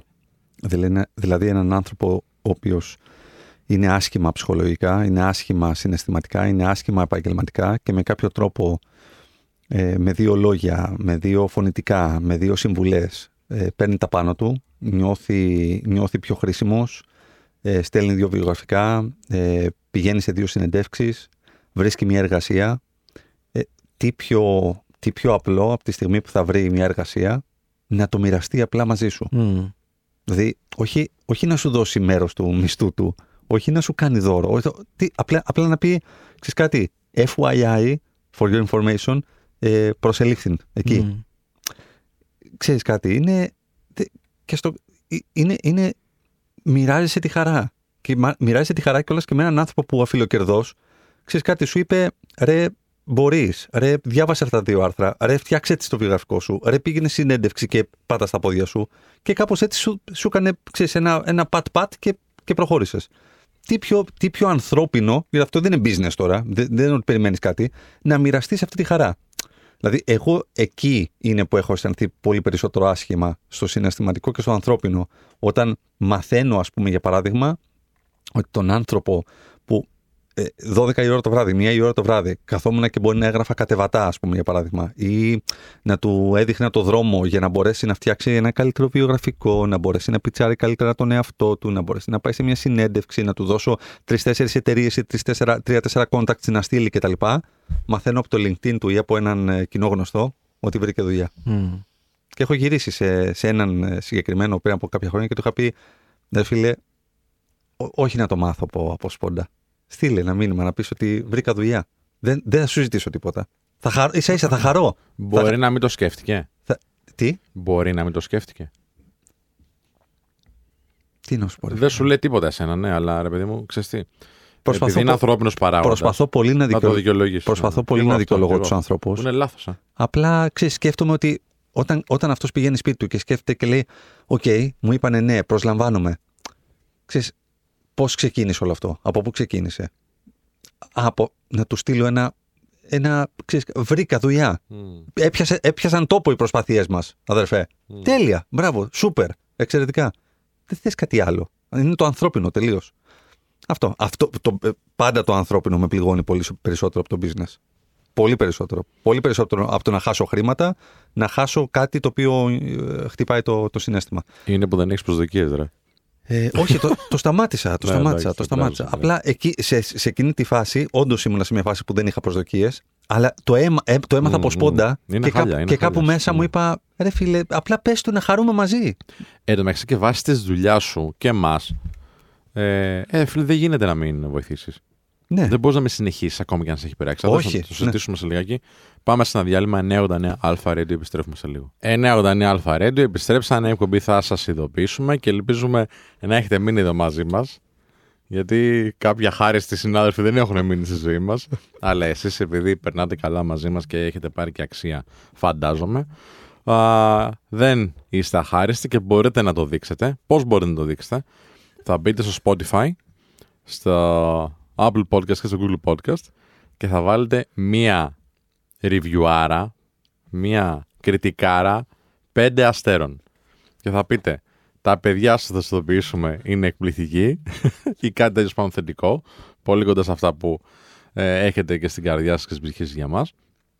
Και θα πατήσετε υποβολή μαζί με τα πέντε αστεράκια. Επίσης, αν θέλετε να μας κάνετε follow, Δεν μπορώ μπορείτε. με τον Κανέλη, δεν μπορώ. Παιδιά, κρίμα, κρίμα, κρίμα που δεν είστε εδώ τώρα να το βλέπετε. Έλα, συγγνώμη. Έχουμε βίντεο μας, θα το δουν στο, Καλά, ναι, ναι. στο Instagram, στο παπάκι Notify Show και επίσης στο TikTok αλλά και στο YouTube που έχουμε και shorts και μεγαλύτερα βίντεο σε διάρκεια και άμα θέλετε να μας στείλετε τα email σας να τα συζητήσουμε εδώ πέρα για αχάριστους συναδέλφους και συνεργάτες μπορείτε να μας στείλετε στο Notify Show παπάκι gmail.com Ορίστε τα είπα τώρα και αυτά Με έχετε πάρει από φόβο νομίζω που προσπαθώ να πω τα social Όχι, βέβαια. Όχι, Όχι, ε. δεν είπα κάτι. Α, Τίποτα. ναι, αφού κάνεις κρυμάτι συνέχεια Τίποτα δεν έκανα. Εντάξει, δεν θέλετε να μας κάνετε follow τα παιδιά εδώ Εννοείται να μας κάνουν follow. Εντάξει, θα μας στέλνουν για ένα μήνυμα Εννοείται. Εντάξει, θα μας ξεχάσουν στο τέλος. Κανείς δεν μας ξεχνάει. Εγώ αυτό που θέλω να πω για να συνεχίσω τη κουβέντα για την αχαριστία, ε, να πω κάτι που είναι πολύ σύνηθες στον χώρο που δουλεύω εγώ. Είναι ρε παιδί μου, να το πω με παράδειγμα έτσι, για να το καταλάβει και το κοινό μας ακούει. Με παίρνει ο Κωνσταντίνος τηλέφωνο ή ο Σπύρος, για να μην κάνω διακρίσεις, και μ, μου λένε ρε εσύ, με πήρε ο ιδιοκτήτης της τάδε επιχείρησης και ψάχνει άνθρωπο για τα social. Να σου κάνω ένα intro. Του έχω πει τα καλύτερα για σένα. Και λέω εγώ κάντου. Μου κάνει το intro, βγαίνω εγώ μετά μαζί του, παίρνω τη δουλειά. Μ- Βγαίνω, μου λέει άκουσα από τον Κωνσταντίνο και από τον Σπύρο ότι είσαι ο καλύτερος. Κάνε μας μια παρουσίαση, να κάνω παρουσίαση και παίρνω τη δουλειά. Ωραία.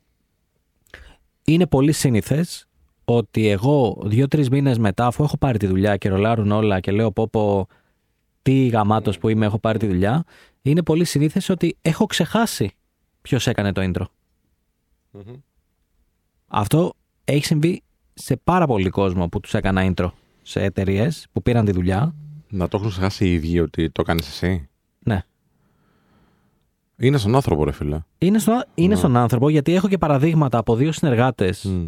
Ε, ο ένας έχει ξεχωριστή εταιρεία agency στο τουριστικό κλάδο, ε, ο οποίος ε, του είχα κάνει ενώ δεν είχε ανάγκη από πελάτες. Κάποια στιγμή του έκανα ένα intro για έναν πολύ μεγάλο όμιλο και τον πήρε. Και για ένα άλλο ξενοδοχείο και το πήρε και αυτό. Δεν είχε, ξαναλέω, δεν είχε ανάγκη από πελάτες. Mm. Δηλαδή μου είπες: Σε ευχαριστώ πάρα πολύ, το εκτιμώ αφάνταστα. Αλλά δεν του έσωσα τον ισολογισμό ούτε την εταιρεία. Ναι, ναι, σίγουρα. Ήταν απλά όμως σε Μα ευχαριστώ. μετράνε αυτά. Είναι Εκτίμηση. ωραία κίνηση. Ναι, ναι. Και ο άνθρωπος έτυχε πριν δύο-τρεις μήνες να του ζητήσω κάτι και μου το υπενθύμησε. Και μου λέει, Καλά, μου λέει για σένα που μου έχεις δώσει Μμ. τρεις πελάτες, μου λέει είσαι σοβαρός. Ό,τι μου πεις, μου λέει. ναι. Δεν υπάρχει θέμα. Όπως επίσης ένας άλλος συνεργάτης που φτιάχνει site που του έχω δώσει διάφορες δουλειές και μ, γύρι- του ζήτησα να μου φτιάξει κάτι και μου λέει δεν είναι free of charge. Μου λέει δεν Μμ, υπάρχει μμ. θέμα. Μου λέει μου έχεις δώσει εσύ δουλειές τώρα τέτοιο. Που αυτά δεν τα κάνουν όλοι, ρε φίλε. Όχι, δεν τα κάνουν. Δεν τα κάνουν όλοι. Όχι, όχι. Πολλοί όχι μόνο ξεχνάνε ότι τους έκανε το intro, ε, θεωρούν κιόλας ότι. Τι, Διαφωνείς. όχι συμφωνεί Α, νομίζω α, γι' α, αυτό. Διαφ- Συμφωνεί πολύ μάλλον. Συμφωνώ Ναι, ναι. με τα μπούνια, με όλα μέσα. Εντάξει, εντάξει. Απλά Ε, έτσι όπως το κάνεις δεν καταλαβαίνει το κοινό γιατί είμαστε στο ραδιόφωνο. Οπότε αυτό που θέλω να πω είναι ότι δεν, εμένα δεν με ενοχλεί ο άλλος να ξεχάσει ότι μου έκανε το intro. Με ενοχλεί που μετά μεγαλοπιάνεται κιόλας από τον πελάτη που πήρε και, και, και, και όταν πας να τους δεις, σου λέει, Έλα τώρα, δεν έχω χρόνο για αυτό που μου λες, φίλε. Τρέχω. Κάτσε, ρε φίλε, τρέχεις γιατί εγώ σε έκανα να τρέχεις. Ε, Ένας τρόπος για να μην το ξεχνάνε κάποιοι άνθρωποι, γιατί εγώ καταλαβαίνω ότι το κάνουν από κακία. Είναι Ας να πούμε. τους περιμένεις το βράδυ όταν γυρνάνε σπίτι τους απ' έξω. Ένας τρόπος χαρέο είναι αυτός. Δεν ξέρω τώρα πώς δουλεύεις σε πιο πολλές περιπτώσεις. Ειδικά. Που να τον έχεις βάλει και στη θέση που είναι. Ναι, και ναι, αντίστοιχα. Και για να μην Ω. παρεξηγηθώ, δεν μιλάω για junior, μιλάω για, μεγάλα, για, για μεγάλες θέσεις. Να έχεις μπει, σε- όχι, όχι βίσμα, networking κανονικά, θετική σύσταση στο τελικό στάδιο, Μμ. σε, C- σε C-suite τώρα μιλάμε, έτσι. Μμ. Και, α, γι' αυτό έκανα Μεγάλη έτσι. εταιρεία. Τεράστια. Πω. Πάνω από 5.000 εργαζομένους. Ε, καλά, εντάξει, μην χρωματίζεις τώρα. Ε, όχι, εντάξει, είναι συγκεκριμένες, αλλά κανένα μη σταματά. Ε, πρέπει να είναι πόσες είναι στην Ελλάδα; Πάνω 20. Είναι αρκετές. Πάνω από 30. 5.000. Είναι αρκετές. Α, Ε, ναι, καμιά 35 ναι, και πόσε να είναι. ρε φίλε. Εκεί. Και πόσε σε ξέρουν. Άμα μπουν στο LinkedIn θα το βρούμε. Άμα πούμε στο LinkedIn του Κωνσταντίνου, έπαθα σοκ πρόσφατα που συνειδητοποίησα πόσους πολλούς followers έχει ο Κωνσταντίνος στο LinkedIn, φίλε. Ναι. Γιατί Είναι δύσκολο να Έβλεπ- μαζευτούν αυτοί. ρε, έβλεπα στο έναν LinkedIn. άνθρωπο που Ναι. κάνει μια υπεράνθρωπη προσπάθεια να μαζέψει followers στο LinkedIn Ναι, ναι. ε, και σχολιάζει από εδώ και από εκεί και κάνει τα πάντα. Και ξέρεις, κάποια στιγμή λέω, εντάξει, θα έχει μαζέψει λογικά. Και μπαίνω στο προφίλ του και βλέπω ότι έχει 6.000. ναι. Και είμαι σε φάση ότι εγώ που αποστάρω όταν- όποτε θυμηθώ, έχω νομίζω 8.000 ή 6.000 ή τέλος πάντων. Που... Κάτι έχεις τέτοια. Ναι. Έχω. Στα ίδια νούμερα. Ναι. Και Και ήμουν εγώ σε, εκεί φα... κάπου είμαι. ναι, και ήμουν σε φάση ότι. Πω πω. Τι να ίσως πει ο σε- Κωνσταντίνος; ίσως σε τρεις ζωές θα φτάσει. Πόσα έχεις τώρα, 100.000. Τι λες, 46. μωρέ. 46. Δεν είναι- υπάρχει κανείς με 100.000 Έλληνας. Σε βλέπω πολύ ψηλά γι' αυτό. Α, Σα- εντάξει. 46 δεν έχεις. 45. Ε, Εντάξει. Τρελό. Είναι πολύ, είναι πολύ. Τρελό. Είναι πάρα LinkedIn. πολύ. Είναι πάρα πολύ. Και όλοι επαγγελματίες. Ναι, εντάξει, είναι. Όταν έχεις κάνει, φίλε, 5.000 meetings στη ζωή σου. Απλά έτσι, να πω πάνω από 10.000 μισό.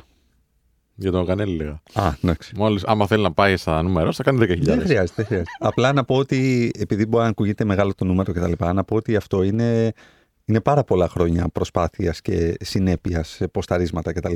Δηλαδή θέλω να πω ότι δεν έχει τον ίδιο αλγόριθμο με το TikTok, με το Instagram κτλ. Θέλει, θέλει πάρα πολύ μεγάλη συνέπεια το, το LinkedIn. Θέλει να μην το αφήνεις και θέλει να του δίνεις συνέ- συνέχεια μα συνέχεια value. Αλλά δεν έχει καμία σημασία αυτό. Σημασία έχει, λέγαμε, για την αχαριστία. Για πείτε. Εγώ ένα, ένα πολύ, έτσι θα πω, ένα γρήγορο τυπάκι που δίνω. Ε, ακριβώς επειδή εγώ έχω B2C πέρα το λόγιο, δηλαδή είναι business to customer. Δεν είναι B2B που, πες, που θα μπορείς να πεις, ξέρω, εγώ, έχω 10 πελάτες το χρόνο ή ξέρω σε όλη μου την καριέρα. Έχω 15.000 πελάτες. Δεν μπορώ να θυμάμαι ποιος μου το σύστησε. Αυτό που προσέχω να κάνω είναι επειδή δεν θέλω να είμαι αχάριστος, αλλά επίσης να συντηρήσω αυτή την κουλτούρα του ξέρεις τι, η σύσταση, ο ένας τον άλλον κτλ. Την ώρα που μου έρχεται η σύσταση, δίνω ένα δώρο στον άνθρωπο που μου το σύστησε με τη μία. Ε, Να, να καταλάβω ότι το εκτιμώ. Μμ. Ε, γιατί μπορεί να το ξεχάσω μετά και γιατί είναι πάρα πολύ, όχι τίποτα άλλο. Οπότε κάποιος που θα θέλει, ας πούμε, έτσι, να, να μην πέσει στην παγίδα του το ξέχασα, γιατί είναι ανθρώπινο και το καταλαβαίνω, ε, ας κάνει μια ανταποδοτική κίνηση εκείνη τη στιγμή. Δεν χρειάζεται να είναι της ίδιας αξίας, Ναι. αλλά ας δείξει με κάποιον τρόπο την εκτίμησή του. Και γενικότερα φερθείτε έτσι όπως θέλετε να σας φέρονται. Αυτό είναι το Τέλειο, τέλειο. Αυτό Ε. ισχύει και στα business και στα ερωτικά, νομίζω. Αυτό ισχύει παντού γενικότερα σε όλη τη ζωή. Γιατί εκεί που είσαι σε ανάγκη, κάποια στιγμή θα βρεθείς στη θέση να έχει κάποιος άλλος την ανάγκη τη δική σου. Και αντιστοίχως, εσύ θα περιμένεις από αυτόν τον άνθρωπο αυτό το οποίο δεν έκανες εσύ τον προηγούμενο. Τώρα η ανάγκη μας όμως είναι να πάμε σε ένα μικρό διαλυματάκι και επιστρέφουμε σε λίγο 989 Αλφα Radio. 989 Αλφα Radio, επιστρέψαμε, είναι εκπομπή, θα σας ειδοποιήσουμε και μπαίνουμε στο τελευταίο ημίωρο της εκπομπής μας. Παιδιά, να ρωτήσω τώρα, μιας και λέμε για χάριστου εδώ πέρα και ανθρώπους που δεν επιστρέφουν ε, ούτε, ούτε του αγγέλου νερό δεν δίνουν, έλεγαν στο χωριό μου. Σας έχει τύχει ποτέ να συνευριάσουν τόσο πολύ ή να στεναχωρήσουν τόσο πολύ; Συνάδελφοι, πελάτες, οτιδήποτε. Και να φτάσει σε σημείο να, να στεναχωρηθείτε τόσο που θέλει να βάλει τα κλάματα. Που να θέλουμε είναι να τα έχουμε βάλει; Ε, έτσι όπω ρωτάς, μάλλον να έχεις βάλει. εσύ. Ε, εύκολα. Απλά ήθελα να σε, Ναι, ρε. να σε προστατέψω. Γιατί να με προστατεύει, από το, τι; το brand σου. Από... Του σκληρού. Πιο σκληρό; Εδώ πήγα να σε πω πράω τις προάλλες και μου λες: Εγώ πράω. Εγώ είμαι δυνατός και τέτοια. Ο, περι... Άλλο, Άλλο το ένα, άλλο το άλλο άλλο. ευερέθιστος, Άρα αποφάσισε. άλλο... Σι- Sigma Mail Kidzios. Ναι. Λοιπόν, τι θέλετε τώρα από μένα, για πείτε μου. Γιατί έκλαιγες; Έτσι γουστάρω. Έλα να μαζευτούμε εδώ όλοι μαζί. Πες μας. γιατί, Ποιο σε πείραξε αρχικά; γιατί δεν πάει να με πειράξει κανένα. Πιστεύω ο Kidzios έκλαιγε σίγουρα από τα νεύρα. Έλα, ρε. Σίγουρα. Όχι, εγώ πιστεύω ότι στεναχωριέται κιόλας. Έλα, ποντάρετε. Εγώ θα πω από τα νεύρα. Ε, σε συγκεκριμένη περίπτωση που θα πεις, μπορεί να ήταν νεύρα. Έχω, Για- και- έλα, ναι. έχω, και- έχω, και Αλλά τα, πιστεύω ότι πιο πολύ δακρύζεις, πιο πολύ θα συγκινηθείς έχω και από τα δύο. έχω και από τα δύο. από στενοχώρια. Έχω και από τα δύο. Γιατί τα νεύρα μπορείς να τα ξεσπάσεις, ξέρω, σε μια μπουένο. Σε μία. ε, ε, τι εννοείς, Σε μια. Σε ένα κοντέινερ μπουένο. σε ένα μπουένο. Αυτά που αποκλείεται. έχεις πει, όσο προσέχω. Μία ίσον καμία, φιλέ. Πια τι, μέχρι να ανοίξει έχει, κατεβάζω και το, Ναι, και για το, πες την σελ- ιστορία που και είναι το πιο σελοφάν σημαντική. μαζί. Ε, δεν, ξε- δεν έχω ιστο- Έχω... ε, έχω ε, εννοεί, δεν εννοείς φυσικά περιπτώσεις ε, ενδεχομένως και αποχώρησης ε, στελέχους, σωστά; Ε, φ- φαντάζομαι όχι κάτι τέτοιο. Εντάξει. Ναι. Κάτι δηλαδή που να, σε- να έχεις κάνει ένα λάθος Μμ. ή να σου χρεώσαν ένα λάθος και να στεναχώρησες, να συνευρίασε. Λάθος τι είναι; Δεν μιλάμε τώρα μια συγκίνηση, αν δεν θα τον ξαναδώ τώρα τον άνθρωπο αυτόν. όχι, όχι. Ε, και από νεύρα και από, και από στεναχωρία έχω, έχω κλάψει. Ο- Και δεν έχω κανένα θέμα να το παραδεχτώ δηλαδή. Για πες τι έχει γίνει; Ε, πω, πω τώρα πολύ Γρήγορα, έλα, πολύ γρήγορα πες. Το. Ε, τι- το, ένα, το ένα με τα νεύρα είχε να κάνει με, με πράγματα τα οποία ξέρεις, ήταν χιλιοϊπωμένα, ήταν, είχαν υποσχεθεί, είχαν γίνει assigned σε πολύ συγκεκριμένους ανθρώπους. Ξέρεις, έδωσα Μμ. πολύ περισσότερη εμπιστοσύνη από ό,τι έπρεπε ε, και έσκασε και έσκασε με πάρα πολύ άσχημο τρόπο το οποίο σήμαινε ότι α, σήκωσα ένα τηλέφωνο που χτύπησε και ξέρεις, άκουσα πράγματα τα οποία δεν περίμενα ότι έχουν γίνει, ολιγορίες, λάθη, καταστάσεις. Επαγγελματικό λάθος τώρα. Ναι, σωρία. Σωρία. Που δείχνει τι, έδειχνε κακό management από σένα και νιώθεις άσχημα. Φίλε, έδειχνε, έδειχνε ασυνέπεια απέναντι σε αυτό το οποίο έχουμε υποσχεθεί στον πελάτη. Τέλος. Δεν έχουμε να Μμ. συζητήσουμε κάτι άλλο. Δηλαδή, και πρόσεξε, όχι για πράγματα τα οποία ήταν, ε, γίνανε, ήταν απροσδόκητα. Ήταν πράγματα τα οποία τα είχαμε συζητήσει για το πώς θα διαχειριστούμε μια κατάσταση, το τι θα. Πού, πού ξέφυγε; Τι; Πού ξέφυγε ακριβώς; Ε, μ, αυτό ήταν το πρόβλημα, ότι ξέφυγε all over. Πίστευες ότι προσπα- το είχες, αλλά δεν το είχες; Όχι, πίστευα ότι το είχανε, Να. αλλά δεν το είχανε. Ναι, και το πρόβλημα ναι. στην, στο, στο σύγχρονο επιχειρήν, αυτό το οποίο βλέπω και από οι υπόλοιπες εταιρείες κτλ., είναι ότι τα στελέχη δεν σηκώνουν τη σημεούλα όταν βλέπουν ότι κάτι πάει προς τα βράχια. Α, ούτε καν. Ρε. Δηλαδή, Ας πάει, λένε. το βλέπεις ότι, το βλέπεις ότι πάει προς την ξέρα. Σήκωσε το, γ- το σημαίακι, Ναι, ρε φίλε, σήκωσε το. Σήκω, δεν είναι κακό να πεις παιδιά, το, το έχω χάσει λιγάκι. Ξέρω, να- ξέρω, να, ξέρω να πιλωτάρω μέχρι τα 6 μποφόρ. Έχει, έχει 8. Βοηθήστε με κάτι. Δεν είναι κακό να σηκώσει το σημαίακι. Κακό είναι να το αφήσεις να πέσει πάνω στην ξέρα και να πεις τώρα τι θα κάνουμε. Τώρα δεν υπάρχει. Τώρα, τώρα μπάζει νερά. Θα μπορούσες να δεχτείς. Σε πάω σε ένα άλλο θέμα, αλλά σχετικό. Μμ. Ότι έχω σηκώσει το σημαίακι, αλλά δεν μου δίνουν σημασία, οπότε άστο να πέσει στα βράχια. Ποιος, ποιος δεν θα δώσει; Τι είναι, αυτός που παίρνει αποφάσεις. Αποκλείεται γιατί θα ερχόταν σε μένα. Ναι. Θα ερχόταν σε μένα αυτό. Ναι, ναι, ναι. Δεν υπάρχει Στη περίπτωση. δικιά σου περίπτωση θα δω. Δεν υπάρχει περίπτωση. Εγώ, Ναι. εγώ τα σημαίακια είναι που περιμένω. Τα λατρεύω τα σημαίακια αυτά. Τα Ναι, μεγαλύτερα, γιατί βλέπεις τα προβλήματα και τα λύνεις. τα μεγαλύτερα learnings είναι από αυτά τα σημαίακια τα οποία είναι ε, ε, ενδιάμεσα της, της διαδικασίας και των λαθών. Όχι όταν πλέον έχει πέσει στην ξέρα αυτό το πράγμα. Γιατί εκεί θρυνείς, εκεί έχεις πένθος. Δεν είναι, δε- δεν είναι η καλύτερη κατάσταση το να έχει πάει όλο λάθος. Να έχεις πάρει ένα μεγάλο F. Να είναι failure αυτό το πράγμα, να είναι fail project και να μαθαίνεις από αυτό. Μαθαίνεις και από τα σημαιάκια τα οποία τα σηκώνεις ε, ε, μεσούσης της, της πορείας και της διαδικασίας μιας κατάστασης. Και αυτό είναι πάρα πολύ σύνηθες και δεν αντιλαμβάνομαι γιατί, γιατί έχουν δεύτερες σκέψεις τα, ο κόσμος να σηκώνει τα σημαιάκια θεωρώντας ότι όχι, όχι το έχω, όχι, όχι το έχω. Όχι ρε φίλε, μπορεί να μην το έχεις. Είναι οκ. Σήκω στο χέρι σου. Ζήτα μια βοήθεια. Πέσω στο διπλανό σου. Φέρ το λίγο σε, σε συζήτηση. Συγκάλεσε ένα έκτακτο meeting. Πες ότι παιδιά χρειάζομαι ένα, ένα ευθυγραμμιστικό call. Να δούμε πού- πού- πώς πάει όλο αυτό το πράγμα γιατί νιώθω μια ανασφάλεια. Δεν καταλαβαίνω πώς είναι καλύτερο να το αφήσεις να πέσει στην ξέρα θεωρώντας ότι το έχεις, όταν ξέρεις ότι δεν το έχεις. Δηλαδή, καλύτερα θα είσαι στα μάτια μου, ψηλότερα θα είσαι στα μάτια μου και στη βαθμίδα, αν το αφήσεις να πέσει στην ξέρα, γιατί θα ευθύνονται όλοι μαζί, ας πούμε, για παράδειγμα, σε, σε αντιστοιχεία με το αν σηκώσεις το χέρι και πεις: Όπα, εδώ έχω μια ανασφάλεια. Εδώ. Είναι το σύνηθες που λέω και, και στο Regen και παντού. When in doubt, ask. Όταν είσαι σε αμφιβολία, ρώτα. Δεν, δεν είναι κακό να ρωτήσεις. Δεν είναι κακό, αλλά ε, είναι σαν να ακούω τη σκέψη των ανθρώπων που ακούν αυτό που λες και ενδεχομένως να συμφωνούν στο μεγαλύτερο μέρος, αλλά μήπως επίσης σκέφτονται αν ρωτήσω ή αν φανεί ότι δεν ξέρω, μήπως δείξω ότι υπάρχει κάποια ανεπάρκεια και να έχει επιπτώσεις αυτό απέναντί μου μετά; Έχεις το χειρότερο μάνατζερ αν ο μάνατζερ αυτός θεωρήσει ότι είσαι ανεπαρκής επειδή ρωτάς. Έχεις το χειρότερο. Να, να αλλάξεις μάνατζερ άμεσα. Είσαι, είσαι στη χειρότερη συνθήκη που θα μπορούσες να έχεις. Ο μάνατζερ θα έπρεπε να ευλογεί τέτοιου είδους καταστάσεις. Να ευλογεί την κατάσταση όπου proactively κάποιο σηκώνει το σημαίακι και λέει Θέλω να ευθυγραμμιστώ ή θέλω να είμαι σίγουρος ότι πάω στο σωστό δρόμο. Μακάρι όλοι, όλα τα στελέχη, μακάρι όλοι οι εργαζόμενοι να είχαν αυτό το βαθμό συνέπειας και υπευθυνότητας να σηκώναν τα σημαίακια ακόμα και για να είναι σίγουροι ότι ευθυγραμμίζονται. Από το να λένε το έχω, το έχω, το έχω. Είναι totally εγωιστικό αυτό το πράγμα. Γιατί όταν θα πέσει πάνω στην ξέρα, τι θα κάνεις; Τότε τι θα πεις; Ποιος θα πάρει την ευθύνη; Γιατί τότε την ευθύνη την έχω εγώ, φίλε. Εσύ ποιος, ο μάνατζερ; Ναι, φυσικά. Φυσικά. Γιατί δεν ήμουν εκεί να ελέγξω την πορεία όλων των καταστάσεων. Φίλε, ε, και πάνω σε αυτό το κομμάτι ήθελα να σου πω ε, ότι κάναμε ένα live τη Δευτέρα και λέγανε κάποιοι άνθρωποι που, κοίταξε, φταίει 1000% και ο αυτός που ξέρεις, δεν γύρισε το κλειδί, πάτησε το κουμπί και στα τέμπη και όλα αυτά. Αλλά δεν φταίνει και άλλοι που δεν το είχαν δει. Ότι ξέρεις εκεί πέρα υπάρχει ζήτημα. Ποιοι είναι οι άλλοι; Ή από πάνω τώρα, φίλε.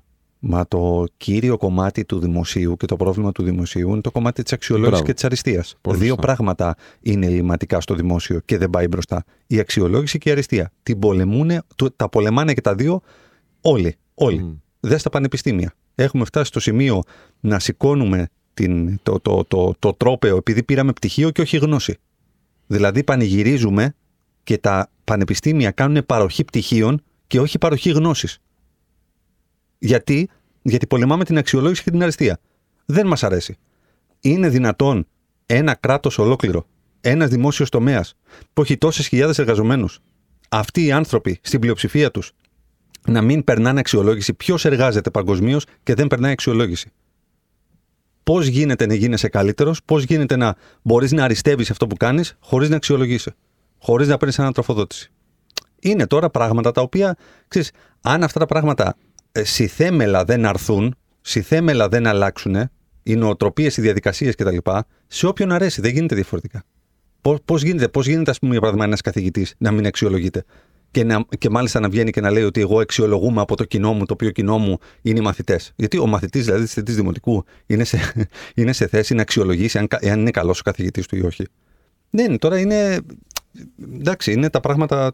Τι να συζητάμε τώρα; Δεν- Καλύτερα, καλύτερα να μην επεκταθώ γιατί. Απλά στο κομμάτι αυτό Γίνομαι συζητούσαν δυσάρεστος. κάποιοι άνθρωποι, ότι ξέρεις τι, που έχει βάση ε, και σε σχέση με αυτό που λες ότι ξέρεις τι, λόγω του change management, λόγω της διαχείρισης των αλλαγών δηλαδή, κάποιοι χρήστες, ε, η βάση δηλαδή της ιεραρχίας, δεν θέλει να αλλάξουν πολλά πράγματα. Δεν θέλει να μπει το νέο σύστημα ας πούμε, που μπορεί να έχει κουμπάκια αντί για κλειδιά, που μπορεί να έχει ξέρω εγώ, αυτοματοποιήσεις οι οποίες μπορεί να αφήσουν την κυρία Μαρία ας πούμε, εκτός εργασίας ή τον κύριο Μπάμπη να πάει σε μια άλλη θέση κτλ.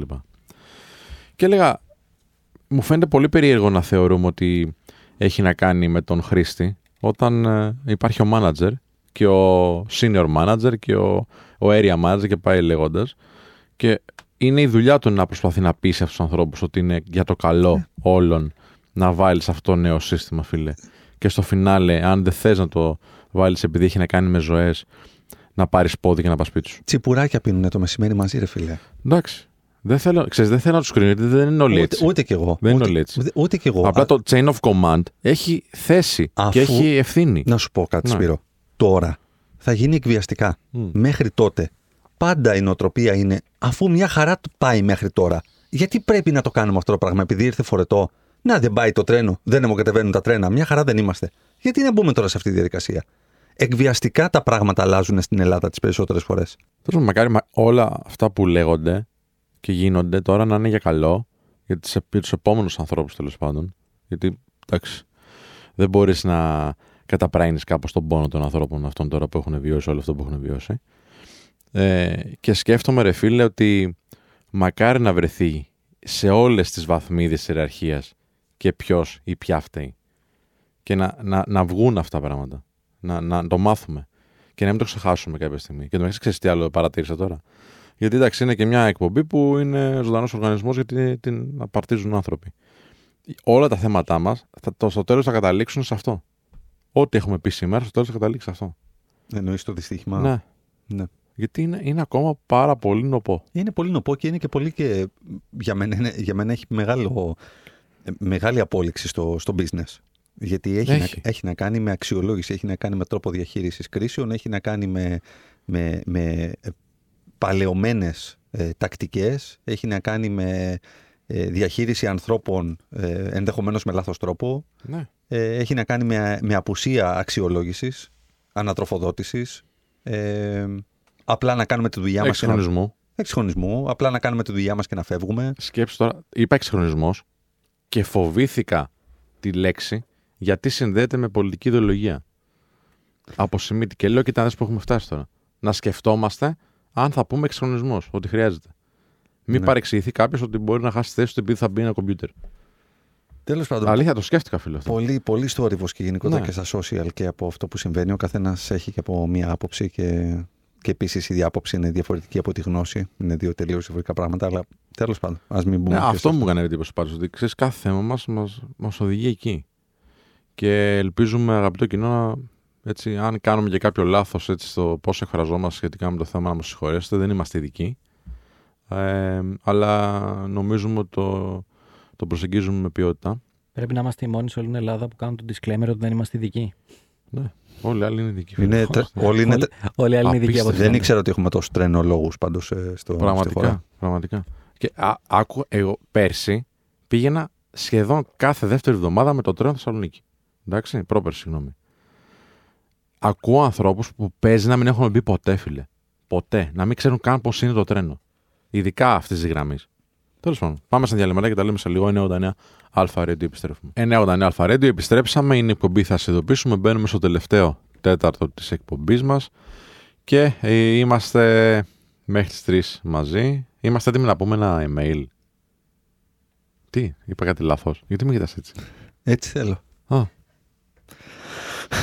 Είμαστε. πάμε. Ο Σταμάτης μας έχει στείλει ένα email. Έλα ρε σταμάτη. Λοιπόν, είναι πολύ αισιοδόξο το email. Το subject του είναι απογοήτευση και ένα βέβαιο μέλλον. Και ξεκινάει. Καλησπέρα κύριε. Πείτε καλησπέρα. Καλησπέρα φίλε. μου. Καλησπέρα. Συγχαρητήρια για την εκπομπή σας, την, α- την οποία ακούω ανελειπώς κάθε εβδομάδα. Θα ήθελα να εκφράσω τι σκέψει μου ως ένας 29χρονο οικονομικός μετανάστης με φόντο την κατάσταση της χώρας. Γυρίζω πίσω περίπου τρία χρόνια όταν αμφιταλαντευόμουν αν θα κάτσω να το παλέψω στην Ελλάδα ή θα φύγω στο εξωτερικό. Τελικά επέλεξα το δρόμο του εξωτερικού, λαμβάνοντας υπόψη την καλύτερη επαγγελματική επιλογή, όσο και αν συναισθηματικά ήθελα να μείνω στη χώρα. Fast forward, σήμερα, μετά από όλα όσα έχουν γίνει, το αίσθημα της αγανάκτησης και της απογοήτευσης έχουν υπερκαλύψει κάθε συνέστημα που είχα σε μια χώρα που ζούμε όπως φαίνεται από τύχη. συνεχίζει να βασιλεύει η αναξιοκρατία και το βίσμα και με ένα κρατικό μηχανισμό ανύπαρκτο και επικίνδυνο. Η χώρα χρειάζεται όχι ένα απλό reset, αλλά γενικό φορμάτ. Το μεγάλο ερώτημα είναι πώς και από ποιους. Σας εύχομαι καλή εκπομπή και καλό Σαββατοκύριακο όσο καλό μπορεί να είναι. Αν χρειάζεται reset η χώρα αρχικά. Εντάξει, μην τα σοπεδώνουμε όλα, ρε φίλε. Κάποια πράγματα ας πούμε ότι γίνονται σωστά. Ε, έχουμε προβλήματα πάρα πάρα πάρα πολλά. Έχουμε προβλήματα που άλλες χώρες τα έχουν λύσει. Εκείνο το μεγάλο πρόβλημα. Άλλες χώρες έχουν λύσει τα πολύ βασικά προβλήματα και εμείς δεν, δεν τα έχουμε κάνει εδώ ακόμα. Τι φταίει τώρα; Αυτά είναι άπειρα πράγματα. Αυτά είναι αυτά που συζητήσαμε στον προηγούμενο τέταρτο. Μην τα ξαναπούμε. Ε, δεν νομίζω όμως ότι ε, χρειάζεται ο μηδενισμός. Να πω την αλήθεια. Αυτή είναι η τοποθέτησή μου. Έφυγες από το μικρόφωνο, έφυγες από το στούντιο. Εντάξει, έκανα mic drop απλά επειδή δεν μπορώ να το ρίξω μεγάλο. Κοίτα, δεν μπορώ να κατηγορήσω κανέναν γιατί τις σκέψεις που κάνει τις έχω κάνει. Όπως επίσης, όταν ήμουνα στην ηλικία τους, γιατί αυτή η απογοητεύση έρχεται κυρίως από άτομα που είναι 26, 27, 28, 29 χρονών, είναι πριν τα 30 γενικά. Ε, ήμουνα κι εγώ έτσι. Φτάνεις σε ένα σημείο που δεν ξέρεις πού, θα, πού σκοπεύεις να περάσεις τα επόμενα σου χρόνια και αν θα αξίζει αυτή η επένδυση. Και είναι, είναι λογικό, ρε φίλε. Βέβαια. Είναι λογικό να φτάνεις σε αυτό το αδιέξοδο και να λες: τι, τι κάθομαι και κάνω εδώ, δεν έχουμε τα βασικά, δεν έχουμε τίποτα. Ε, οπότε το καταλαβαίνω 100% το μήνυμα, το email, καταλαβαίνω 100% το πλαίσιο συζήτησης.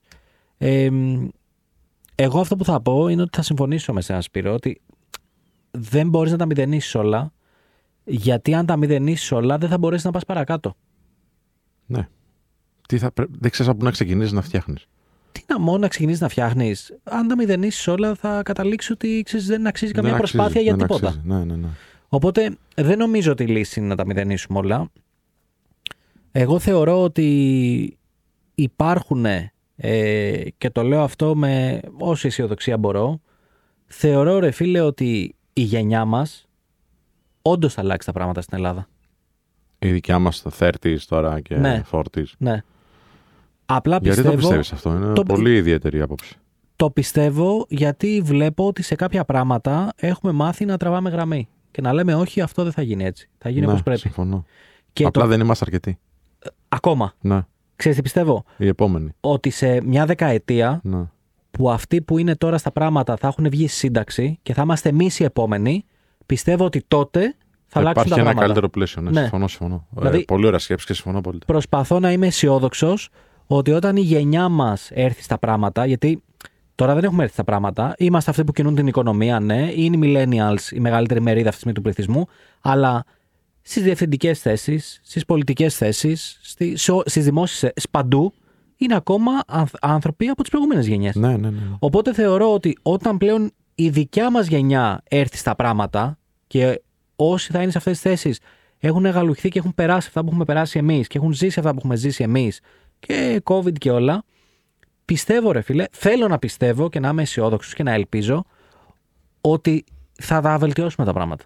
Ότι θα πάρουμε πολύ καλύτερες αποφάσεις από ό,τι πήραν αυτές οι γενιές που είναι τώρα στα πράγματα, οι οποίες για εμένα γαλουχήθηκαν μέσα στα μαξιλάρια. Ναι. Με έναν άλλον τρόπο σκέψης και Ναι. ζωής τέλος πάντων που ναι, δεν Α- είναι κοντά σε αυτό Α- το δικό αυτή μας. είναι η νότα ελπίδας μου και αισιοδοξίας και ένας από τους λόγους που εγώ προσωπικά έχω μείνει Ελλάδα. Νομίζω ότι είναι πολύ ρεαλιστικό. Δεν νομίζω ότι είναι απλά έτσι αισιόδοξο. Νομίζω ότι και εγώ στο περιβάλλον μου μπορώ να διακρίνω ανθρώπους σε αυτό το, το range της ηλικίας που είπες, οι οποίοι σκέφτονται με έναν τρόπο ο οποίος είναι θετικός, όχι απαραίτητα τοξικά θετικό, Μμμ. γιατί ακούγεται πάρα πολύ έντονα τελευταία, αλλά θετικός με την έννοια, ξέρεις τι, μέχρι εδώ είναι τα όρια μου, εδώ πέρα είναι το σωστό, εδώ είναι το λάθος, οπότε δεν το, δεν το ξεπερνάω αυτή τη γραμμή και θέλω να βοηθήσω και κάποιους ανθρώπους, θέλω να, να κάνω κάτι καλό για τον τόπο, γιατί ή δεν είναι ηθικά σωστό αυτό να το κάνω, οπότε δεν το κάνω. Σωστό. Επίσης, να προσθέσω ότι αντίστοιχο σκηνικό, εγώ συναντάω πρώην συναδέλφους που μπορεί να ξεκινήσαμε μαζί, αλλά και αυτοί τώρα, πώς έχω κάνει την εταιρεία μου, έχουν πάρει διευθυντικές θέσεις,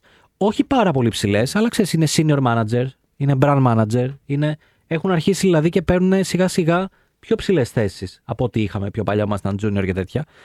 Και με όποιον έχω έρθει σε επικοινωνία για να κάνουμε κάποια συνεργασία, για να κάνουμε κάτι, τους βλέπω ότι είναι τυπικότατοι, ότι ξέρεις, δεν σηκώνουν ούτε bullshit, ούτε παπατζηλίκι, ότι είναι να κάνουμε τη δουλειά και θα την κάνουμε όπως πρέπει να την κάνουμε. Ναι, ναι, ναι. Ό,τι και να σημαίνει αυτό. Ναι. Και όσο και αν μερικές φορές πιέζομαι, γιατί είναι, ξέρεις, Ναι, βέβαια. όταν άλλος έχει θέτει πολύ στα μπαρ και καλά κάνει, ε, μέσα μου όμως λέω είναι τέλειο αυτό.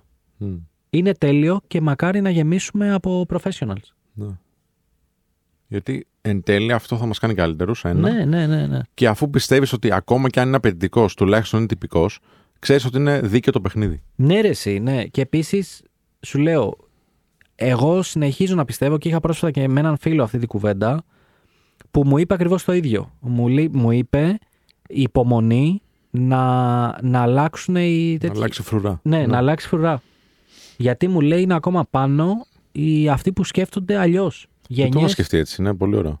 Και πιστεύω, θέλω να πιστεύω, ρε φίλε, ότι θα τα κάνουμε Τι καλύτερα. λε, ψηλό. Απογοητευμένος ο Κίτζιος πιστεύω δεν θα τα κάνουμε καλύτερα.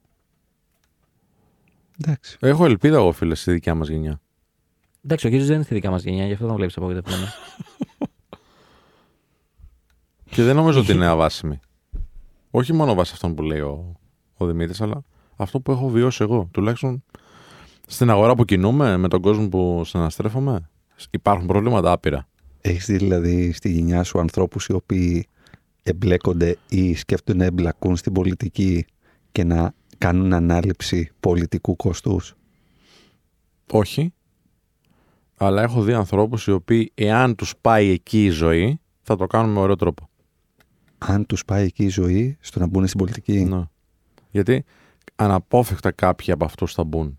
Γι' αυτό δεν θα υπάρχουν άλλοι. Φίλε, λυπάμαι. αλλά- Διαφωνεί με αυτό Ναι, που σου διαφωνώ, λέω. ναι, Για- σε διαφωνώ. ποιο κομμάτι; Στην ανάληψη του πολιτικού κόστους. Όταν μπαίνεις σε ένα τέτοιο σύστημα, είναι πάρα πολύ δύσκολο να μην καταστήσεις αποστάσεις που έχει το κόμμα σου και κανένα κόμμα δεν θα έχει ποτέ κανέναν πρόεδρο ο οποίος θα κάνει 100% ανάληψη πολιτικού Εντάξει. κόστους, το οποίο σημαίνει ότι μπορεί να καθαρεθεί. την απο- 30%. Τι 30%. Να, να το κάνει 30%, όχι 90%. Δεν όχι είναι 100%. ίσες αποστάσεις είναι το πρόβλημα της χώρας. Ότι, έχουμε, ότι κρατάμε ίσες αποστάσεις από όλα. Τόσο αξιολόγηση όσοι θέλουν ε, για να μην μου κάνουν πορεία. Τόση αριστεία όσοι θέλουν για να μην μου κάνουν πορεία. Τόσες προσλήψεις όσες για να μην μου κατέβουν κάτω. Τόσες απολύσεις όσες να μην μου έρθουν στα γραφεία. Τόσο όσο. δεν Απλά γίνεται. συμφωνώ. Δεν, γι- δεν γίνεται το, Έχει, έχεις δίκιο. δεν γίνονται τομές σοβαρές στη χώρα για να Έχεις αλλάξει δίκιο, κάτι. αλλά σε Και σχέση με το 90 έχουμε το μες μέχρι τώρα. σε σχέση με το 90 έχουμε τομές. Όχι. Είναι, είναι διαφορετικά τα πράγματα. Όχι ιδιαίτερα. Έχουμε το flow της, ε, των υπολείπων χωρών που ερχόμαστε τελευταίοι στην υιοθέτηση πραγμάτων το οποίο έχουν κάνει οι υπόλοιπες χώρες. Οπότε μένουμε πίσω, τρώμε πρόστιμα από την Ευρωπαϊκή Ένωση και πρέπει να τα κάνουμε. Εντάξει. Το ακούω. Εντάξει. Ε, να σου πω κάτι. Ε, αν συνασπιζόμασταν οι Μμ. τρεις μας και άλλοι 30 και άλλοι 50 και παίρναμε το τίμημα, όποιο και αν ήταν αυτό, να κατεβούμε στην πολιτική, πιστεύω ότι τα πράγματα θα ήταν καλύτερα. Ε, το, Μπορεί να μην το, κάνουμε πρόβλημα, τώρα. Το πρόβλημα, το πρόβλημα με τους πολιτικούς είναι ότι όταν εσύ παίρνεις την απόφαση να μην κατέβεις στην πολιτική, Πάνε κάποιοι άλλοι. αφήνεις το πεδίο Ναι. ελεύθερο να σε, να σε κυβερνούν υποδεέστεροι εσού. Μμ, ισχύει. Αυτό. Απλά αυτό που λέει ο Δημήτρης και εγώ το ακούω με πολύ έτσι, θετικότητα είναι ότι μπορεί σε, σε να, να είναι όντως έτσι το σύστημα όπως λες τώρα στα 70 μας όμως που δεν θα υπάρχει αυτός που τώρα κυβερνάει και είναι ξέρω πολύ μεγαλύτερός μας και έχει το σύστημα αναγκαστικά κάποιοι από εμάς θα μπουν εκεί. Μμ. Α, μα- Και επειδή θα Δεν έχουμε μου- μάθει δεν- με έναν άλλον τρόπο. Δεν μου αρκεί να μπουν. Μου αρκεί να κάνουν τομή. Και η τομή σημαίνει ότι αναλαμβάνω το πολιτικό κόστος και την πολιτική ευθύνη ναι, που να το να κάνω αναλάβεις ακόμα όμως και, είναι αν την, τρόπος επ- σκέψης, ρε. ακόμα και αν την επόμενη. Όχι, δεν είναι τρόπος σκέψης. Εντάξει, είναι και το σύστημα. όχι, όχι, ναι, θέλει δεν μπορώ- μεγα... ναι. όχι, όχι, μισό λεπτάκι. Θέλει μεγάλο θάρρος και θέλει θυσία. Μμ. Το πολιτικό κόστος για μια μεγάλη τομή, το οποίο μπορεί να σημαίνει 30% απόλυσης στο δημόσιο γιατί είναι παρήσακτη, την επόμενη μέρα θα σε κρεμάσουν στο Σύνταγμα.